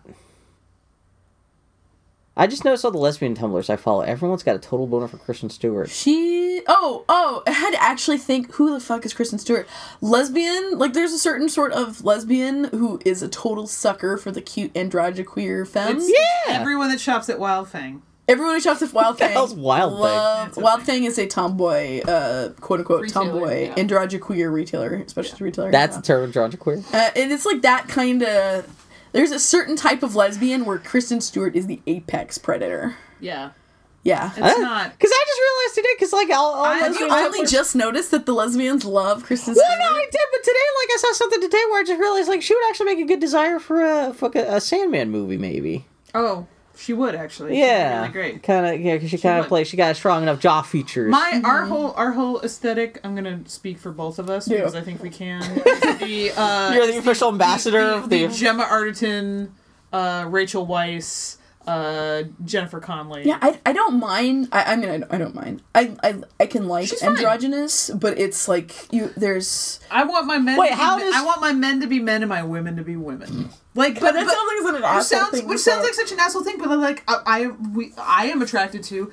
If I'm gonna be attracted to a guy, he's a beast. Mm-hmm. Like he's an Idris Elba, he's a Tom Hardy, like the- beast men that don't really exist in the world. Yeah. and if it's gonna be a woman, I I, I tend You guys to- do, much- as a unit, are do you guys do tend to get lady boners over very conventionally attractive, And I feel I was actually was at a party the other day, and I was talking about my my my queer guilt, in that I tend to be if I'm attracted to a man, I feel like I'm furthering a a beefcake agenda that is Yeah. a conventional attractiveness that I feel actually kind of guilty about. And then the same thing with women, I tend to be attracted to women who are like kind of like apex femmes. But sort of thing. you see, then, but then I split the then- diff because yeah. there, there are times when there are these really super hot butch ladies. Yeah, yeah. Let's just say. Let's just say it's like Walmart. you, it's like you guys are let's as a unit are that. Exclusive in your taste. Yeah, you know, you But guys do makes- have gray areas. I feel kind of guilty, but uh, I feel kind of. You like I what feel you bad like. about that. Uh, I feel, I feel sh- do you feel shamed. guilty about not being t- like writing Loki fan fiction? Is that what you're talking about? Now, um, Man, I follow this one. yes, Tom Hiddleston, the male uh, Kristen Stewart. Tom Hiddleston, Hiddleston, Hiddleston is a subset of men. Benedict Cumberbatch, and even when we go back to Alan Cumming. uh, uh, Alan Cumming, a nice to little. Alan. No, I like Alan Cumming. Alan Cumming is more Josie like. the Pussycats. Come on. Alan Cumming is more like casually queer. Mm-hmm. I'm talking. There's a specific type of dude, like kind of greasy-haired, sad dudes. Like even if you go back to the '90s, like kind Alan Rickman. Alan Rickman, uh, I think Adrien Brody to some A respect. little bit. yeah, that is. Yeah, I that- feel like there's a particular like there's It's a definitely Pokemon. there's a triangle there and like a, a- there's like an axis where they're like they're dudes who have more of one uh, characteristic than than another. But you, if you can lump a dude in that general category, Yeah, I'm I not. am not. Like David Tennant to some degree also belongs in that. He could be that, yeah. If he Yeah. kind of grew out his hair, just, yeah. It's just like Well, it's scrawny not scarecrow guys. Yeah. kind of Yeah. yeah. It's just like that's not not my. If, I'm more if of a I'm more of a Chris Hemsworth, giant beef beef man. The Avengers get fucked up. I saw Avengers trailer. I, I have not been paying attention to tra- Avengers Sure. stuff, but the, I guess the big The- latest trailer was on was Fast and the Furious Seven. I was like, man, they got fucked up by robots in that movie. Yeah. Because like It's gonna be good. yeah, because fucking Thor is all bloodied, all fu- more fucked up in the first Avengers movie. I don't know if he gets that fucked up in the Thor movies, but I was like, man, Chris Chris Hemsworth. He hasn't been that jacked up. see He hasn't been that jacked up since he got run by, run over by another spaceship at the beginning of that first Star Trek movie. Yeah. Well, my dad and I will go see that. We'll both. oh, I totally want to go see you guys turn beat red at the same time as Chris Hemsworth. Cause You guys My- both like Chris Hemsworth? My fully- dad. yeah, He's fully- got, he's got man crush on. My dad has my my dad being a you know man in his late 50s Mm-hmm. ex-military. I know I've said this before, but he he said to me he's like Chris Hemsworth. He's a very handsome man. Like, okay. he, cro- he crossed the double yellow line my on the dad, highway. my dad, my dad said, my dad said, if yeah, he crossed the double yellow. Yeah. Oh God. Uh, my dad. Some guys only have one line. Some guys have double yellow lines, but it's still dad- just it's still just a yellow line. Yeah. my dad said to me, my dad said to me, if it was if the world ended and we were the only two people left, I would let him hold me. I would be the little spoon. and I was just like, Dad, and he's just like, I would feel safe. we really do actually go see that with your dad. And and I, I I I just was like, oh my god, my dad and I have the same crush on the same guy. this is Did you tell him that? Did Yeah. you know? Okay. Yeah, okay. he knows. He knows. And he's just like, Oh we my both God. have excellent taste. Is he the hottest Avenger? This Bill's Day where he just asks arbitrary, who's the Chris, hottest? Chris Evans is all. Both of the Chris's in the movie are real hot. I, I like Wait, there's another Chris? Well, there's Chris Evans and Oh, there's Chris Hemsworth. What am I saying? Yeah. Uh, okay. Yeah, Captain America is hot, but in a different way. He's very clean cut, all American boy, which is hilarious because he's Canadian. But Yeah, he is. yeah. I had no so idea. that's funny. Well, I think it's funny when you need a clean cut American, you get a Canadian. These days, yeah, exactly. You're, That's what Justin Bieber feels like an American. you want a clean cut, skinny American? Yeah, go. Uh, well, I, I feel like I'm not attracted to Chris Evans as Captain America, but I like Chris Evans so much for like I can't help but see him as being played by like like Captain America is not played by Chris Evans, he's played by Lucas Lee from Yeah, the Scott yeah, Pilgrim universe, yeah. which makes me like it three um, I, hundred I, didn't, I haven't seen Scott Pilgrim since he became Captain America. I need to go back Yeah. and just to be extra. See, knowing that he's a big doofus makes me like, and though I do like Captain America, I have to admit, I like- I'm just gonna say controversial opinion. I wouldn't want Captain America to fuck me.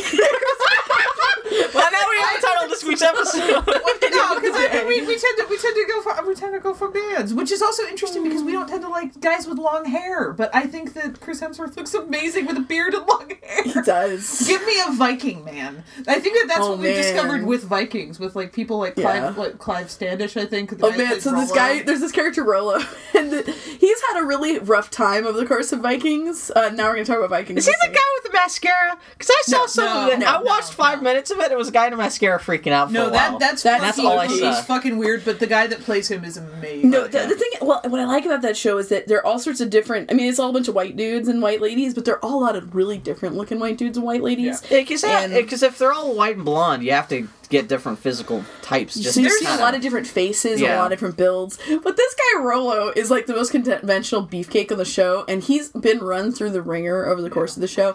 But historically speaking, shit is about to get a lot better for him. And in the last episode, it's, he's just been like maximum beef. He's just like they're preparing for a battle, and he's all just like just wearing pants and like his hair is streaming, Oh. and he's exerting with fighting with axes and training with men. don't And it's just fucking hilarious. I think guys have long hair though.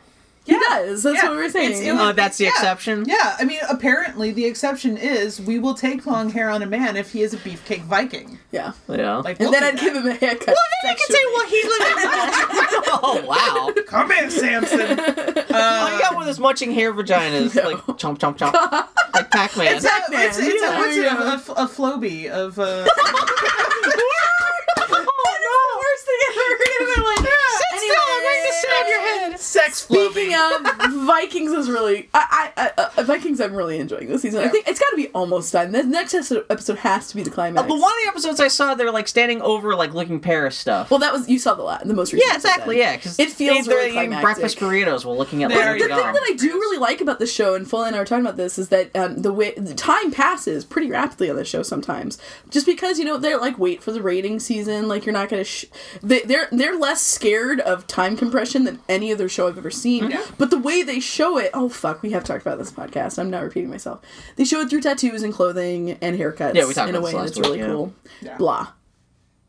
Yeah. It's neat. Bill, tell me about uh, Wii U Virtual Console and Mario 64. Oh, they just they just started putting uh, Nintendo 64 games on the Wii U Virtual Console, so I got to play some Mario 64 this week. yeah. The end. There's not much to say. Though. I got to, Good I, job. I got to buy Mario 64 for like the fourth time in my life. Excellent. Yeah. So do you guys care about Mario 64? I don't fully. You, you, you never played those games? I didn't have a video game console until I met this one. I didn't have Yeah. friends with video game consoles. Annie, you You don't care about Mario 64? but you only played going over to friends' houses. yeah. Yeah.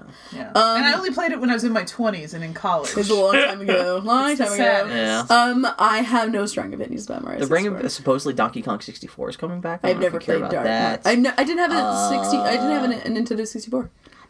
I don't Well, think then I, I Did you have a maybe. GameCube? Did you have a, Gay Cube? Mm, I only played with. Did you not have uh, a console for a couple of years until we both got a PlayStation 2? No, I had I had a PlayStation. I had a PlayStation One. I had a PlayStation Two.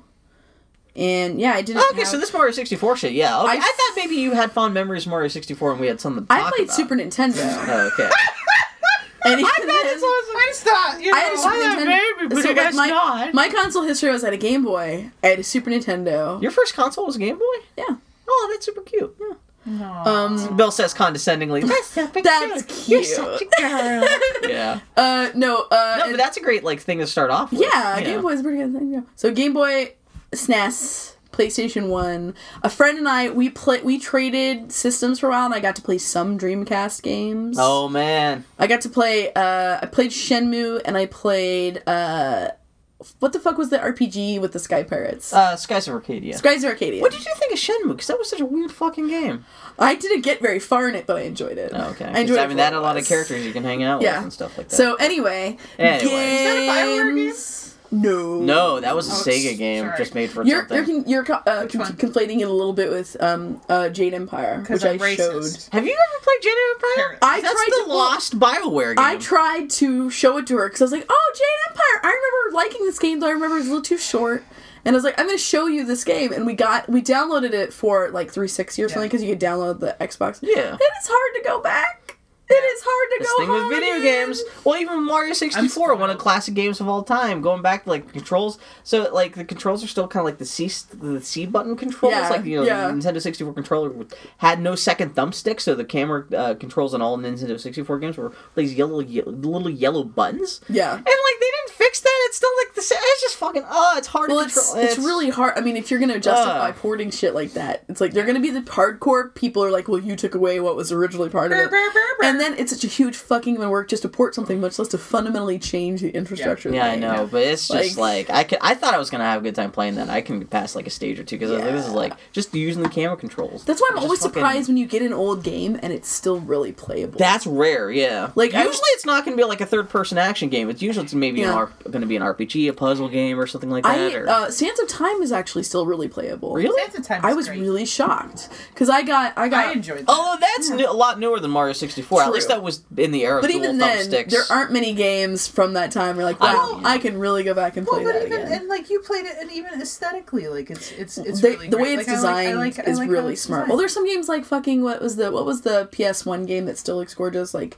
the dr- the Square Enix uh, dungeon crawling one. uh, Valiant Hearts. that n- or it's Vandal. V- Vandal. Vandal. Something. something. something. Yeah, I know what you're talking about. You and talking I about. both know what I'm Good talking I, I about. can see I'm the like, it's caps in not my the head. Valkyria Chronicles. It's not Valiant Hearts, but it's something along those lines. I know Jacob is Something, is- something, something, That game yeah. is still beautiful, Uh-huh. even like because they're designed to the limitations, which is something. Which I think I think you could buy that on the Vita for like five bucks. I know. I, should know. probably grab Jacob it. did give me some birthday money, and I did buy it for the Vita, and I started playing it again. I'm like, fuck, this game is so beautiful. Because that got great reviews when it first came out. Beautiful. Oh, video games. With that, Anyway. we're gonna take a break and be back for the Geek Week in review. I want eggs. Happy Easter. Scrabble. Scrabble. Know when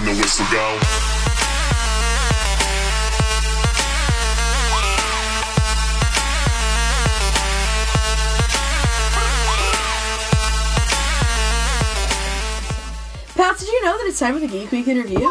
Once again, this is the part of our podcast where Bill has written down news from the week that was, and I'm often reading this slash learning about these things for the first time. So here we go. De La Slow Kickstarter notes, Bill. Woo!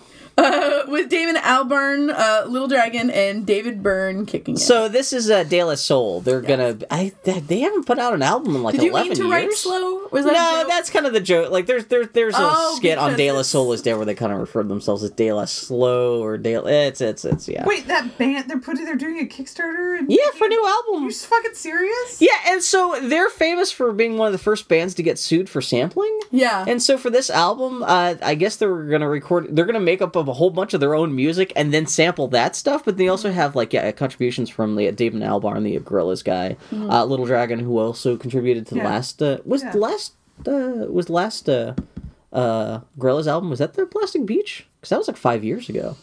That's an old album. And also like talking uh, David Burton f- from I Talking don't think Heads. Plastic Beach is the most But- recent one. Demon Days was after that, right? No, Demon Days was. I, I think Plastic know. Beach I like them, Anyways, but but it's more De La Soul. know more. Do you guys care? Do you listen to much rap or they- anything? De La Soul is yeah. really good. It it is accessible to white people rap, but it is good.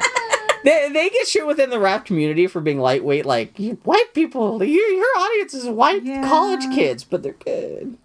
De La Soul is Dead was one of the best rap albums in history. It's all Not that I'm some kind of fucking rap expert. No, because you literally are a white man. It's not like I was watching the Straight Outta Compton trailer, well, before Fast and Furious 6, thinking, that's my life. I've lived that. I don't need to see the movie.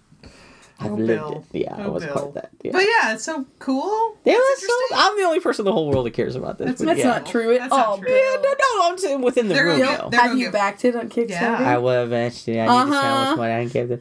Oh, no, well, that's the other thing. no Uh, fucking- the- What they sample? They sample you going. oh my god!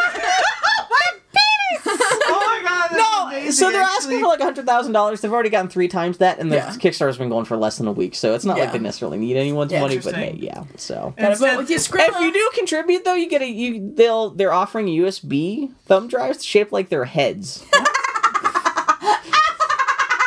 No, that no. so good. Little cartoon versions of their heads. so it's so good. stupid. Off topic and speaking of USB thumb drives, Lego USB thumb drives are so satisfying. The Foley is obsessed with your Lego. Oh, did that work out for you guys? oh, it's amazing. Yeah, I, got just, that.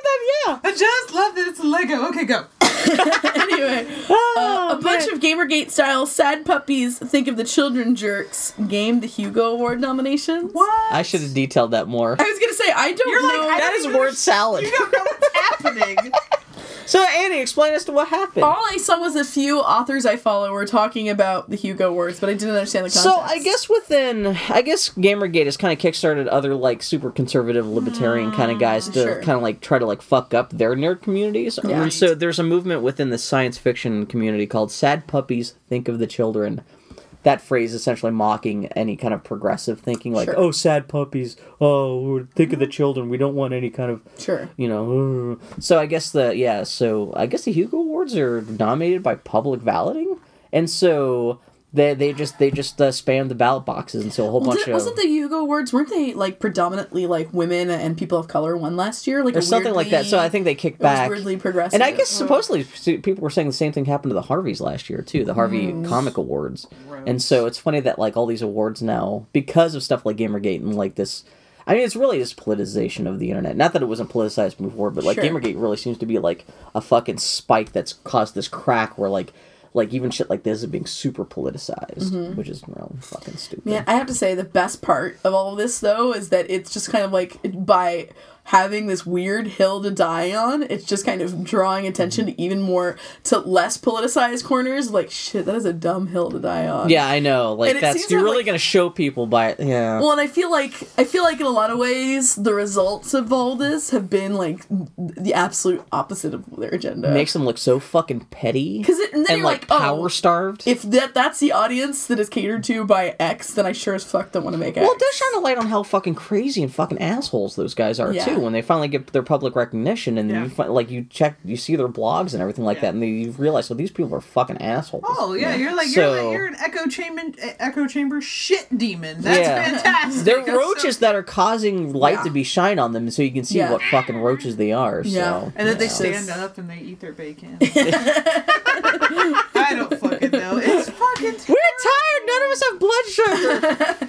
Hey, uh, GDC 2015 talks for free. Treat yourself. Interesting, yeah. Which uh, historically, like all the GDC talks get locked away in a vault that you Yeah. have to pay for Yeah. every year, which always drove me crazy. Well, you know, GDC knew that I needed to see some Kate Craig. Oh, I didn't know that. Yeah, Does, does she have a video talk? Yeah, Yeah, Her, her and she Steve and, Vader have uh, a, have was a great uh, the design of gone the level design of Gone Home or the Yeah. environment design of Yeah, Gone there, Home. there, there was a level design in a day Yeah. thing, uh, a, a series of talks, and they spoke about Gone Yeah. Home. I think Ashly Burch has had something too. Mm-hmm. So if you want to see cute ladies talking at GDC, blah, blah, blah. I'm curious about Jane Ng's uh, Yeah. talk Oh, from yeah. uh, Firewatch. yeah, definitely. it's gonna be it's good shit. I really want to see the rendering technology algorithms that they wrote for Just Cause 3. That's the other thing. You hear like GDC, like all these talks are open, and you realize two thirds of them are really just like how to use trinomial polygons for Yeah. the But faces, and and you know, But then you know, like, well, you know, there's nothing it's almost like, like for game developers, Well, exactly. not us. Yeah. When you're in the niche, like it's like it's so hard to find documentation and support on weird things you're trying Yeah. to execute on, and that's got to be huge. you Yeah, know? but it's great for like the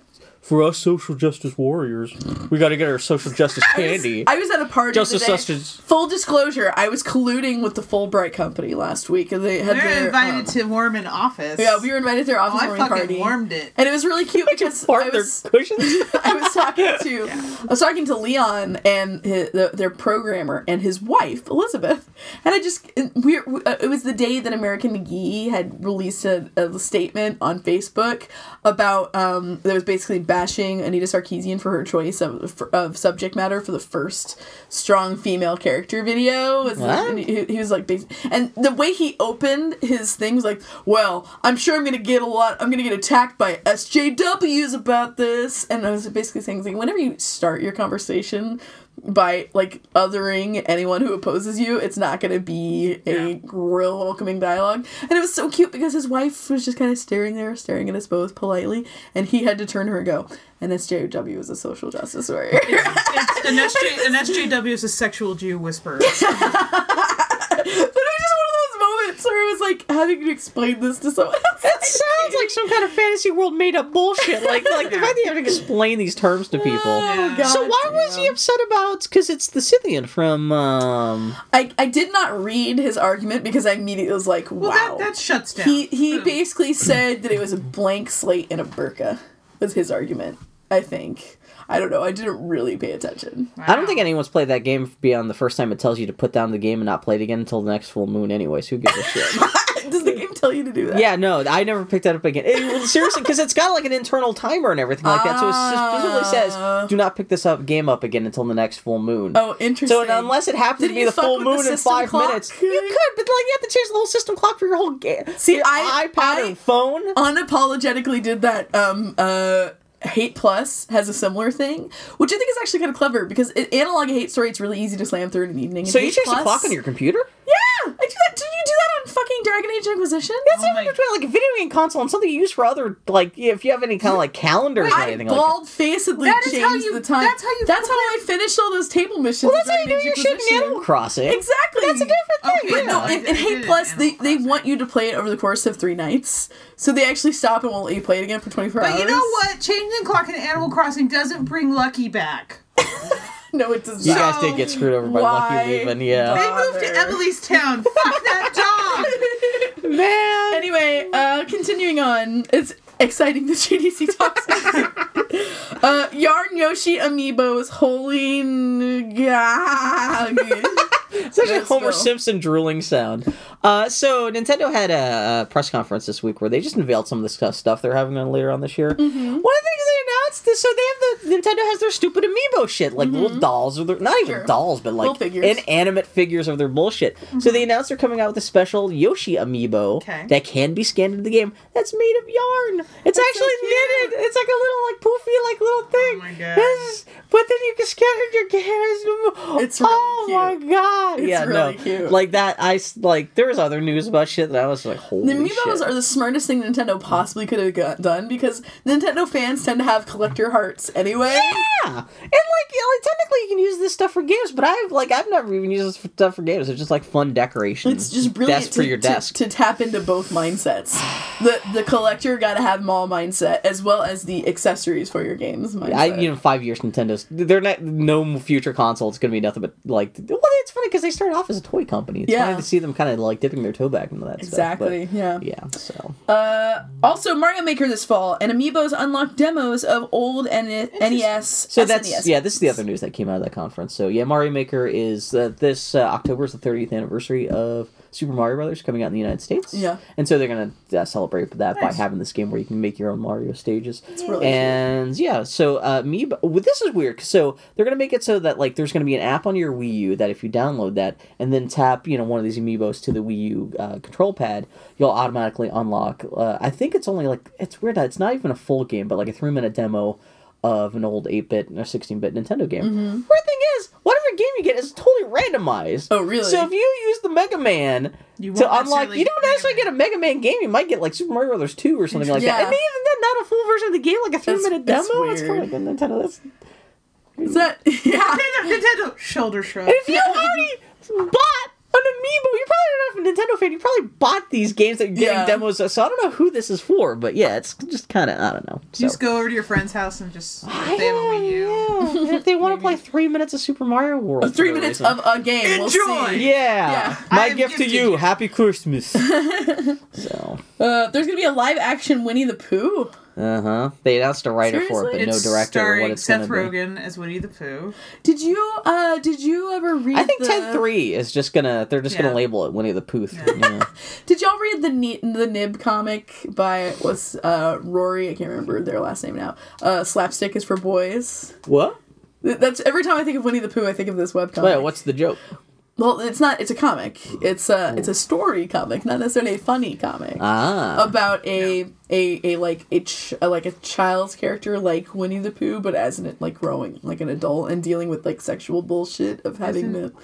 Anyway, I'm not like doing Bo- a good that's like of BoJack Horseman. this. What does he have to deal with? Like the being molested by I- a young boy in the woods? Wow, no, that's not at all what I was going to say. that- Assuming that And Winnie, now I'm gonna Wow, move wow, away assuming this Winnie's- conversation. you know how kids no, find porn in the woods? No, No, just no. stop. Cut you off right there, Bill. I'm not done, gonna. down, burp, done. This comic is good, and I think about it. Where's the our- Hey, there's gonna be a live action Play-Doh movie. What the our- fuck does that Where's mean? our live action Ogloff movie? Well, Today's Ogloff was real good. Starring Gemma Arterton. Oh, really? Today's Ogloff was real good.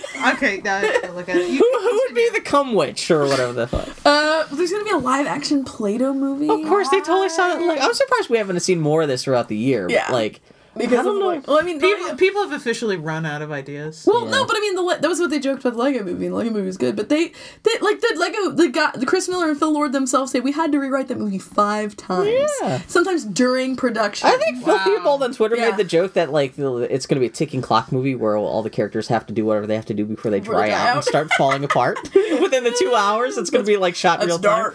But yeah, so I'm gonna, I don't know if that means like.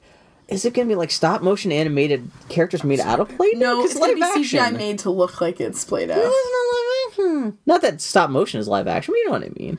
Is it going to be Live bunch- action like the the Rocky and Bullwinkle. Is it going to be action? moves to New York and has to interact with like Neil Patrick Harris and getting all kinds of adventures? Like the uh, Probably. Probably. is that that's going to be the Winnie Pooh thing? He ends up like being created Watch out of us Thousand make fun of Woods. it, but it's gonna be like a really great meditation on identity. Oh, God. Yeah, well, then hopefully we now and go, that, that, Play-Doh movie. That's like the new Steven Universe. We're like, oh my god, they really. Yeah, you guys are like, no, we got, we're gonna buy this. We're gonna take him to the Play-Doh theme park that opens as a result of the fantastic success of this Play-Doh movie. But yeah, all the Oh way my to the God. Pooh. I don't know. Yeah. So did you ever read the original Winnie the Pooh books? Where Willie's No, just a m- kid in the my context with Winnie the Pooh was just the Winnie the Pooh Disney cartoon, and there was a TV show. I want to say. Well, there was a live, there was a live action Winnie the Pooh. I TV remember show. the live action. It was like all Winnie the Pooh chroma TV keyed. Yeah, it was people in Yeah. suits. Yeah, Yeah, it was that where you got people dressed like the Disney characters. Yes, it's actually just a furry mm. movie. so, oh, Foley, you read the original I books? read, the, I read the original books when I was little, and I had them read to me.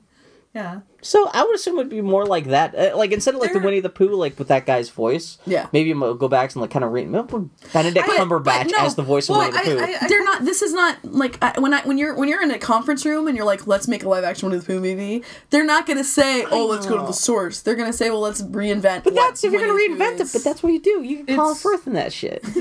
Well, actually, yeah. um, but no, it's it, it would be kind of interesting um, i i if it felt like um, what is it, Spike Jonze's um, Where the Oh, Wild, Wild Things. Things That's what I'm the saying. If you Things make it like a 1912 story, yeah, essentially we would take the book and just make it like do that. Didn't Where the Wild Things Are make two dollars? Yes, it That's an didn't- unfortunate did not- thing, It did yeah. not make any money, and it did, it flopped. But that would be interesting. Yeah. it's it's a very sweet and and contemplative Mm-hmm. um, pe- piece of fiction, and it's very very kind and very very it's good it's good lessons and stuff Yeah. like that. But, I feel like Disney, but I feel like that's not that's not What gonna be- Disney has a track record now of doing, which is weird to say, is because it still feels new is to me. doing live action and making it dark. well, no, no, no. Do a live action riff on their animated Yeah. movie. That's what Yeah. they're doing. Like that's what they did with Cinderella. Cinderella, that's what they they did did with fucking Maleficent, Yeah. Alice in Wonderland. Like they now have a precedent. The ti like the Tim Burton Alice in Wonderlanding of all their properties. yeah. So Winnie the Pooh say tries to save Christopher Robin on the uh, battlefield of World War One, And he can't, and it's so sad, and he's crying over the grave. And I laughed because there was a com. I very briefly read. I'm sure I've talked about this on the podcast before. I very brief, briefly, when I was younger, Annie discovered a furry anthology comic series called Furrlough, which was called that because originally apparently started in the 80s as military themed furry comics. So Furrlough, but anyway, there was a like Smokey the Bear, like shooting people. no, the the uh my where I was getting was there was I I picked up a random issue and it was the middle of a narrative that was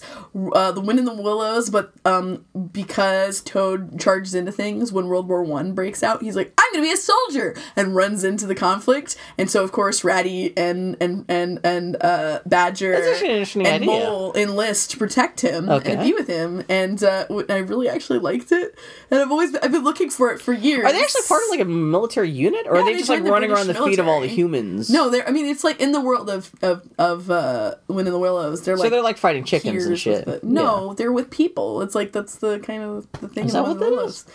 Yes. Anyway, never mind.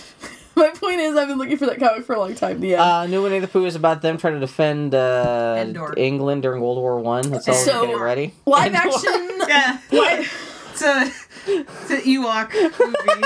Uh, live action Mulan was in there. Yes, that is Yeah, the live action okay, no, live action, live action. Well, here's the thing. My first thought with live action Mulan is like, what are the odds? The only degree in which I got excited about this was what are the odds they will have an all actual Asian actor Oh cast? my god, please! It's 'cause it'll- more likely than, than maybe years Because that would be ago.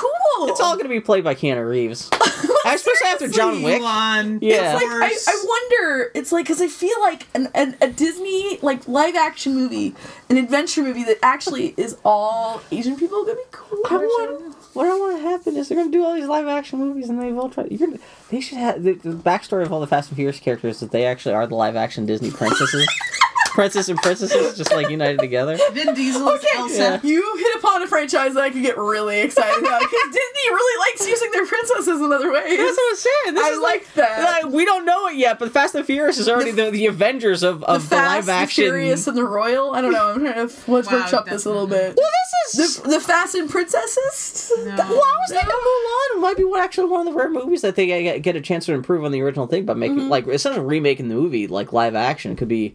Cause like the villain in Mulan's kind of boring. Yeah. Mulan's not that great. It's not terrible. I haven't seen the only Mulan thing anyone cares about the movie is the big fucking "You're a Man" dance number or whatever the hell that is, right? I liked Mulan.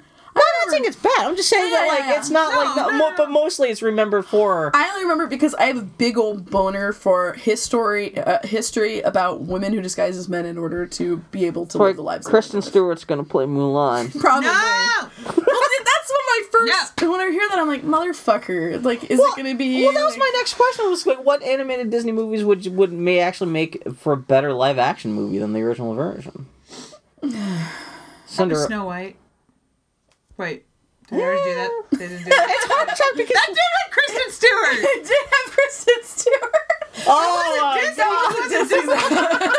oh, but it did have Charlize Theron. It did have Charlize out of Theron. like, Yeah, There's thank Snow. White with like fucking Pretty Woman.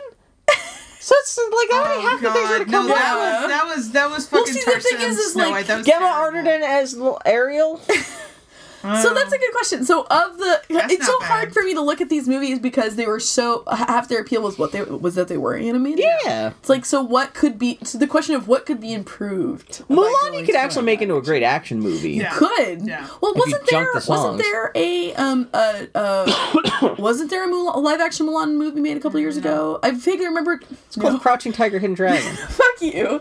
No, I vaguely remember seeing a trailer crossing my Tumblr dashboard. It was like, oh, then you should watch the actual live Did someone action do like their own fan No, no, it wasn't a Western film. Is my point. Oh, really? Oh. Oh, it's like Yeah. an illegal like Oh, Hong then yes, Kong it probably like. exists. Yeah, yeah, exactly. You were being such a dick. pork parody Was it made in America? it's not real. Freedom fries. Anyway, my point is, it's an interesting question. The answer is Oliver and Company, just because they're good dogs. I like live action, but you're, still. gonna, you're gonna get an Oliver and Company. It's called that. What's that? That one that the with the dog that makes us. oh, that terrible! What is it? The the independent movie Yeah. about the dog revenge, like the dogs that. What? What is this movie called? It's like- Shit! Now it's not a good joke. Now we ruined it. There's like an independent movie coming out that oh, already it, it basically looks I not like heard a- anything about this. Yeah. Oh, what is it called? Here I'm googling it. Well, I was even thinking like. Independent movie, dog movie. Dog apocalypse. Dog apocalypse. yes. or dog. I feel like we're animal already in the writers' room in. Hollywood right now, just thinking like independent dog pop Dog apocalypse. revolt. Sundance dog movie. Uh, also, I can't spell independent. White God. White That's what it's God. called. Yeah, White White, God. God? Yeah, you need to. Y'all need to watch the trailer for this movie, White God. That Yeah. is. What is like, the white god? Is it like the white I, husky? just, you, I, all I've seen Bill, is the trailer. Just watch the trailer. Thing. But anyway, it's it's that's Oliver. There's a monkey documentary coming out narrated by Tina Fey. what? It's called Fucking with Monkeys. This Tina Fey poking the monkeys Island of Dr. Moreau. Wait, I gotta type in monkeys Tina Fey. what is this called? Of course, the first result is Tina and Amy monkey boners. okay. I guess uh, uh, uh, Tina, Tina, and uh, Amy Poehler did some kind of sketch. Um, Monkey Kingdom. I'm kind of tempted to go see Monkey Kingdom. Well, Let's hear Tina. I listen to yeah, Tina Fey. Tina talk Fey, tell me about what's, happening what's to the ever monkeys. bad about a, like a giant like And hopefully, documentary it's thing? scored by her husband. Yeah, and it feels like a, it feels like a Kimmy Schmidt episode or Thirty Rock. All right. One of the monkey, one of the monkeys is wearing one of the so hats. I'm sure It says like hot dog. I'm sure that this joke would have worked better had we gone through those three things in sequence. But Bill notes live action buff stuff movie. Butt Oh, stuff. butt stuff movie. Excuse me. Yeah, I like couldn't Bill, what's your joke here, Bill? I don't know, I'm just trying to like, well, then we just Bill, the internet has lots of live action butt stuff. Yeah. like RedTube, man. Just go there. you Check can out. probably Google butt stuff and find exactly what you want. Narrated by Tina Fey and Morgan Freeman. Butt stuff. Now I'm gonna do butt stuff to Tina right here in the studio. Now we're using a double, so don't be. I forgot there's a scene is the first Fast and the Furious where Vin Diesel is kissing Michelle Rodriguez Uh-huh. and she's got leather pants on and he grabs her by the ass and lifts her up over his head and like I'm like I'm surprised she didn't accidentally poop herself because like he grabs her ass and spreads her so far and like it just seems uncomfortable. You think that's what happens to women when you spread their legs real not- far? They poop? Well, no, so much of your There's not butthole gonna- gets spread out. There's not gonna be shit much that you lose like ability. I Like, just, there's gotta be some colostomy I, issues. just, I, I, just, I just think women are like if you start eating in the burrito and then you start eating from the other end and they pick it up and forget what you did. Wow. Okay, okay. Okay, two things. That doesn't happen. The vagina is not a change purse. Actually, no, that's not true because Broad City they put pot in it. They I was about to say, some called yeah. pussy weed. The entire I was right, the entire time I was thinking about you. I should be the gynecological uh, expert for that. Anyway. Oh god. Okay. There are rumors that Netflix may be bringing back Full House. Yeah, Rumors? that's like the worst. I'm gonna see if uh, like because that came out on I, April s- I Fool's saw Day. that. I saw that too. Uh, Netflix Full House. I'm gonna Google it real search, Please real don't. fast. Oh. Oh my god, blood sugar is low. No, full. It's gonna be called Fuller House. oh, Is it gonna be the same cast? I thought didn't. Who was it? Kimmy. Kimmy. Uh, what, what, what, what's the main Oh. character's best friend? Didn't she turn out to be like a fucking meth head? she was a meth head on the show. I am. Yeah. Y'all are asking. I, I don't know. Kimmy Full House, the Gibbler? new Is that what by I'm the thinking of? way. How dare you? Seriously, because you were about that that era All more I than know I was. is that the I- How rude! You're welcome. There you go. That's the one. She's all fucking meth out. She's Walter White's that biggest No, customer. no, that was that's that was the catchphrase of the middle sister. The middle sister. Was it? Yeah. I thought there was only one How sister. Yeah, I did it. Yeah. No, there, there, no, there are three. Well, no, Yeah. there, are, there are. I cannot twins. remember the face. There are the twins, but they were only there was to be an one. older sister, right? Yeah, there was an older one. I can't remember her face, but her best friend was Kimmy. Yeah. Am I, I can see confused with- all of them, their faces there in my mind's Stephanie, eye. the middle sister. Yeah, she was Stephanie was shit- how rude, She was a yeah. shit How bird. Rude. all like I was talking to a How coworker, rude. and all of a sudden, I, I out of we were talking about wood or something, and out of nowhere, what, what was the uncle who had the puppet? And it's like, is it made Joey. of wood? Yeah. it was a wood. It was That a was a joke they made on the show? Yeah. It was. It was this woodchuck who was obsessed with wood, and he, Yeah. of course, because Yeah. you know. And then uh, all of a sudden, I had just total Dave recall. Coulier. Dave, Co- Dave. Did you say this out loud when he had the no, recall? Like, I felt like guys, I had I- a tiny stroke. Guys, I have to explain this to you, but I have to say this out loud because otherwise it's going to torture me all day. Exactly. But what that man of wood. Yeah. Dear God, Full House. That is officially I've shared with. The, oh wait, no, there was an episode. The only episode I can remember is when they go to Vegas, and like Uncle Jesse or someone was off using a slot machine, and the girls sneak under And they win. the partition and put uh put like a nickel in a in a nickel slots and win, Yeah. and then they can't. Because, yeah, they're fucking Yeah. kids. Officially, I cannot remember any more of this. Um, I remember when they go to meet the Beach Boys and they sing Kokomo for 20 fucking minutes. Okay, that yeah, yeah. But I, I like how how uh you know later on in life I understand they all live together because it's too expensive to live alone in in San Francisco. It's fucking possible. yeah, y- yeah, it starts out, they've been priced out. Now they're living in fucking mini, like Minneapolis. Do you think the pitch of that show is basically like let's do three three men and a little lady only with lots Well, of it's little gotta be- ladies? Three Men and a Little Lady is a beautiful piece of cinema. But no, my point is that no, seriously, what was the pitch behind it? it's got. It's got to be. It's you got do have to Tom have the guys. Because you It's think it got would be Ted about the oldest daughter having kids or something like that. But Yeah. you can't have Full House without the fucking Wait, dudes. did we talk about the fact that that um on the last thing that that um Girl Meets World exists? we did talk about girl. Yeah, Meets and there's World. yeah, Okay. yeah. I right. think I think we found that out right before we started recording. I'm so, hungry. we are almost over. We're getting Let's there. finish this up. Also, ABC might bring back the Muppets. So, yay! Produced by the same people who make The Big Bang Theory. no.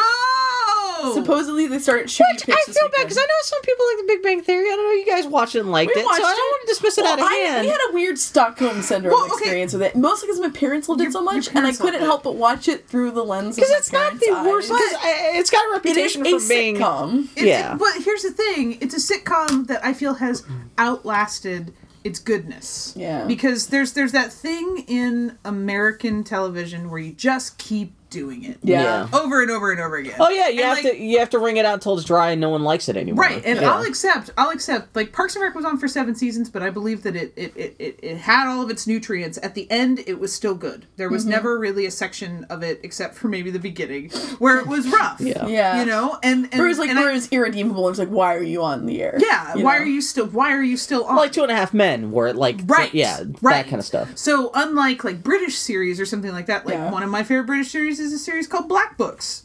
It existed for three three series. Mm-hmm. And it's done. And it's out. And they bounced. And it's just like, no, we're not gonna make any more. Those stories are done. Did y'all hear that the? I apologize. How dare you? I know. How rude! That's my new catchphrase. Fuck. Did y'all one of the last shots of Two and a Half Men is apparently Charlie, like a Charlie Sheen double knocking on the door. It is the last shot. And then they I looked it up a on YouTube because it's said And then the camera dolly's out, and it's the show's creator saying, Yeah. "What a different, what a world," or something like Yeah. that. Where that and that oh is Oh my it rolls God. credits, and that is how Two and a Half Men ends. Well, doesn't the piano then drop on him? yeah, that's what it is, and then it Which ends. is It just cuts such the a credits. Also. Melisandre from uh, Game of Thrones shows Yeah. up in Fast and Furious. Yeah. I don't know if you've watched enough to see Melisandre. I saw her show up. Hot, the yeah, the hot Shit lady. demon mama. You find her? Yeah. Oh, she's warm. Do you find her attractive? Yeah, she shows up and she's a master hacker. Really? she doesn't look like a master hacker. She's Really? pretty. I have computers. is what is that the thing? That's, uh, I'm just throwing that And out there. there's, there's a fucked up Lucille Ball statue, and it is hilarious. No, Did you see the pho- photos of it? it's it's alarming. I, I saw someone had photoshopped it onto the what's the sta- first statue you see at the Oh, beginning the of Andrew Bioshock? Yeah, Yeah. so and it's uh, no, No manner gods. king, just Yeah. Lucy. but that's a frightening. St- I love specifically when the civic leaders of that town. So so someone built a statue of Lucille Ball in her hometown, Okay. Mm-hmm. except it's fucking terrible. It's pretty- it looks it's like a pretty grinning hobgoblin. Yeah. and I love specifically the civic leaders talking about how especially scary it is at dusk. so Where it's kind of seeing half light, it's just extra ghoulish. is it like is it like is, so it looks like all the splicers. Yeah, no, it's You pretty just gross. hear whispered in the darkness, Ricky. And then it comes it comes to life and it's like a green goblin Oh, thing and it Rick. flies around. Vita Vita Venture.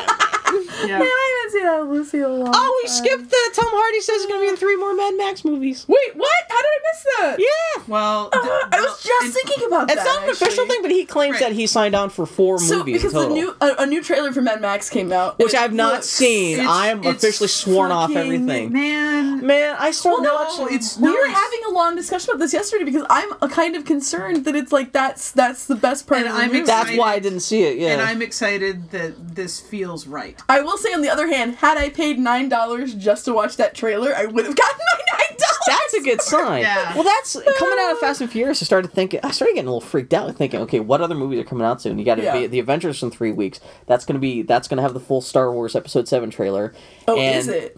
Uh, So that sounds like it because. Oh uh, man. Okay, then we may need to go see it like opening night. and like the next movie that comes out two weeks after that is Mad Max. So the next two movies I see in theater is going to have you know the big Star. It's going to be the first time I get to see my old kids' heroes on the big screen for the Yeah. first time in thirty years. And then Mad Max, for thirty years, the the, Yeah. one, a sequel to one of my favorite movies of all time. Yeah. Yeah. And so, like, there's so much danger for me to be so angry and There's, like, an disappointed the next I would month. I need, I, I need, say- I, I, I'm already like have to detox myself I would say I really want to go see Mad Max with you, but I don't know if I do because I'm probably just gonna love it and enjoy. I, that's well. That's the thing is I have to recognize like it's well, especially well. I was watching they some Mad Max on Thun, uh, Beyond Thunderdome was playing last night. I was Yeah. watching it. I was thinking about how so much of those original movies were so much driven by Mel Gibson. It was such a personality Yeah. thing Yeah. that I have to uh, accept that these are essentially. It's not. I can't even even think It's- about how does this fit into the old content. I, It's it's a whole. It's essentially a reboot. He's, I know he's, yeah. he's a new Yeah. Max, Even though, even But- though, yeah. but Tom Hardy is equally as crazy. As Well, I, I also get gooned out because I know there's going to be CGI in this and that kind of know. like. So, but She that's one of those things yeah. where I have to like let go and just go and enjoy it on its own terms See, without yeah. just me being like me. me, me See, we were we were talking about that in the car, and Yeah. like I I feel like somebody like this. I, I have such high hopes that this will not be a Ridley Scott Prometheus situation. yeah we're like I enjoyed Prometheus, Yeah. but it is a fucking flawed movie, and I had such high hopes that somebody who created Alien and created Blade Runner would come back to sci-fi. And do something big, and instead it was kind of like Well, I didn't think a- about prometheus It was kind of like a moist fart of a movie, yeah. and I'm like, like, okay, and where you can see that they had the resources, they could have done something perfect. Not But maybe Ridley not perfect, Scott, but like, like Ridley Scott doesn't listen to Yeah, anyone Ridley but Scott, Ridley, Ridley Scott Scott. didn't Yeah. give a shit anymore. Yeah, he gives no fucks. He just wants to pay his electrical bill and like go home. Um, because ew. and so My- my my hope is is that because the car because that so much of that was done practical Yeah. and and there are big elements that are added to it and and there they seem to be a lot of like environmental elements and like some of a certain robo hand but like um uh it seems like there's such potential mm-hmm. for things to go well Yeah. To build, just look at it this way. Remember that George Miller, like nine years ago, wanted just to make a CGI Mad Max movie. Be glad we don't live in that timeline. Ah. well, no, and at some point somebody would hold the fuck up. Yeah. No. If we're gonna give you money to make a Mad Max, that's not what it is. Yeah, if we're gonna give you money to make a Mad Max, you're gonna build those fucking cars. You're gonna find a desert. And you're gonna make everyone miserable. yeah, And exactly. that's like that's what I'm excited about too, because like everybody, that's a that's a shithole of a place to shoot. The funny thing is, like, I'm so like boned up about Mad Max Beyond Thunderdome that that that's Yeah. still one. That's one of my most favorite movies of all time. I, I still nostalgically like that more than even Mad Max Two, Yeah. which is the Yeah. one everyone really Road, yeah, likes. the, the, yeah, the road and warrior. it, like that's actually a terrible movie. It's, I know you got So movie, good. but It's it's fun, it really, it's one of those things where a movie lives so much in your heart, though. It's, Yeah. like it overrides logic. Where Well, yeah, so I have to go. That's he takes he takes that fucking gun. He pulls the fucking shells off of the goddamn like Yeah, loads it up, and so- and she's walking away, and he's just like, and, Yeah. and also it's the type of gun like how the how the thing works, and he just fires. Yeah, it's it. got He the big knows how to butt. do these Yeah. things. Yeah. and it's fucking fantastic. And It's, it- a terrible movie. and the physical acting it does in that movie. That's why I'm just a little wary about like. I hope I was. That's why I hope Tom Hardy does enough. Oh, I hope yeah. he's. It's not that I want him to be just like Mel Gibson. I, Yeah. I almost wanted him. I You want his to be physicality. I want him to really Yeah. just put his own stamp on Oh, it. Where and Yeah. he will. yeah, it feels like an alternate reality. I don't think they could have gotten anyone better. I, I don't. I don't. I'm, and hearing him, um, you actually get to hear him. He seems get to really dig this movie how it turned Yeah. out. Yeah. Even though you know he he practically had to kill what's her face to is get it kind of a done. weird dude. He hates everything he works on. Yeah. Star And Trek. he's also kind of a weird artsy. Yeah. So I'm wondering, is this movie gonna be more bonkers than you would think? Which this is is like. perfect. I have- Does it end with him taking a shit on on what's her name's face? My my perfect Mad Max movie is basically like that that what is the old fucking ad where it's just like the person sitting in the chair being blasted away. Yeah, the Max That's now. what I want. But no, see, uh. what's interesting is that I also have a really strong like like relationship with this sort of shit, but not because I grew up watching the Mad Max movies, but because I grew up playing Fallout One and Two. Yeah. And Fallout Two is just straight, and Fallout Two is my favorite, and it is straight up Mad Max You may want to see that movie. fiction. Yeah, you may want to see this the new Mad Max by yourself. So neither no, of no, us no. are going, getting no, no. all like it's not enough like Fallout. Not at all, yeah. because my point is that Fallout was just such a big weird cluster of shit like Mm-hmm. that happens, but it's just in this beau- like this very specific context that I have no expectations of like a moviness or anything like that. I just want to be fuck around I'm- and have a ridiculous adventure Yeah. in this post-apocalyptic Yeah. world. I'm gonna roll into it with a Steven Universe mentality in my heart, and just That's actually good and just love it and just life. love it for whatever it is. Yeah. Okay. And accept it for whatever. See, whatever but I really is. want to. I want to do that too. Yeah. So let's go. Let's But try- can you? try Let's have a hard. Mad Can you be that oh, zen? Fuck you. Let's have a Mad Max date night. Have you guys have you guys watched this movie anytime recently? Because Yeah, I've I only caught, caught a bit on cable, so that's why they're just kind of fresh. In I my showed it. memory, I mean, like I showed it to you. Yeah, we watched. I I can remember very. did you guys watch the first one? Well, no, I here's the thing. talking about. I had never seen Mad Max before, so like in like hi- college or something, I'm like, oh, I'm gonna watch Mad Max, but I'm gonna start at the beginning, and I watched fucking this movie. I'm like, what the hell Mad Max this? is It's about 18 hours long. I think It is we went over we went over to Grant's and we watched um, Road Warrior and and Yeah. Thunderdome because Grant is our friend Grant is a huge a huge Thunderdome fan. Like Yeah. yeah. that's the, the that's the one that's the easiest to love. Yeah, You have Auntie. Because it's just such a ridiculous. Master It's the most Mad Max of because it's the most. All I want from a Mad Max movie is just like to take to have like the Mad Maxometer and crank it up to eleven. And that's the thing about Beyond Thunderdome is that Beyond it, it's not about quality. It's just about bad shit mad to the max. that's all love I want from this movie. And and, and all I want from Fury Road. It's just crazy bullshit. I'm excited.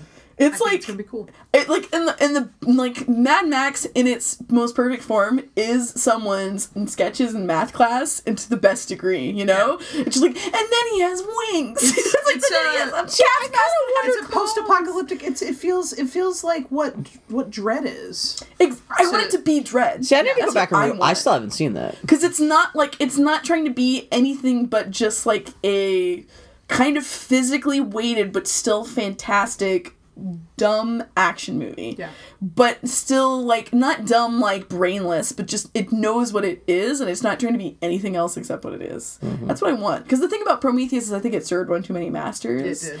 and none of them well Yeah. like Dredd serves one master and if you're not that master you're not gonna Well- have a good time especially with me, I get so boned up with like, oh, uh, Mel Gibson was so important to like what those Sure. movies were. Like, I even last night watching some of the Thunderdome, I was thinking about how Max's journey throughout those three films, as portrayed portrayed by Mel Gibson, Yeah. is such a huge thing that um, it's easier to forget. Like these movies just started off with uh, George Miller. He was like, I was saying like, a, was he in like an ambulance driver or something like that? He just wanted to make a bunch of movies inspired by all the ca- victims in car crashes he saw. Yeah. So he just wanted to do a bunch of just car crashing. So Yeah. really, as long as it just lives up to that, like there's all this other stuff that's encrusted on top of it from fans like me who like grew up with the stuff. I'm Exactly. Like, it better be just like Yeah. this, or I'm gonna poop myself. My but only the only anxiety I have at all is the trailers are so perfectly edited to this fever pitch that it's just like like it just leaves me feeling if it's the best parts, and if Well, it's that stretched out over two where hours, I've been where I've oh. been struggling with a lot of action movies the last couple of years is just kind of like lethargic editing. Yeah. Where it's just not quite it doesn't do a good enough job of whipping me up to a frenzy.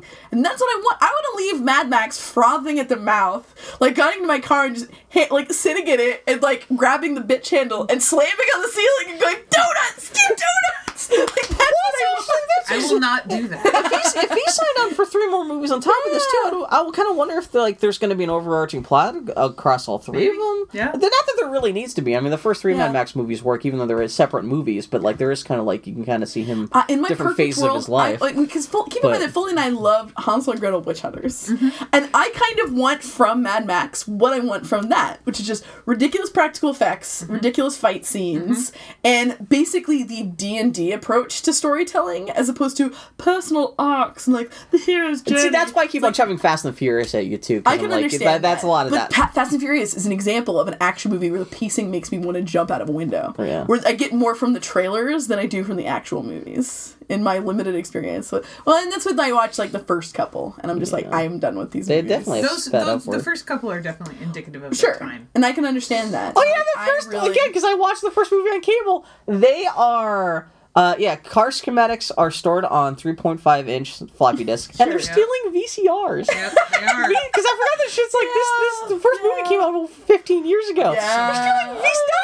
DVD players. DVD players were popular at the time. For some reason, they're stealing VCRs. That's all they could get props for. It's like right now if you had a movie where they're stealing Zunes. I, like, I cleared out a storage unit, and in the storage unit was a box. Um, there was mold in it too. Oh, yeah, you were talking about that um, last but week. I cleared out a storage unit um, with some of my stuff, and I found a box of um, VHS cassettes, and I was just like, "What do I even do with it?" yeah.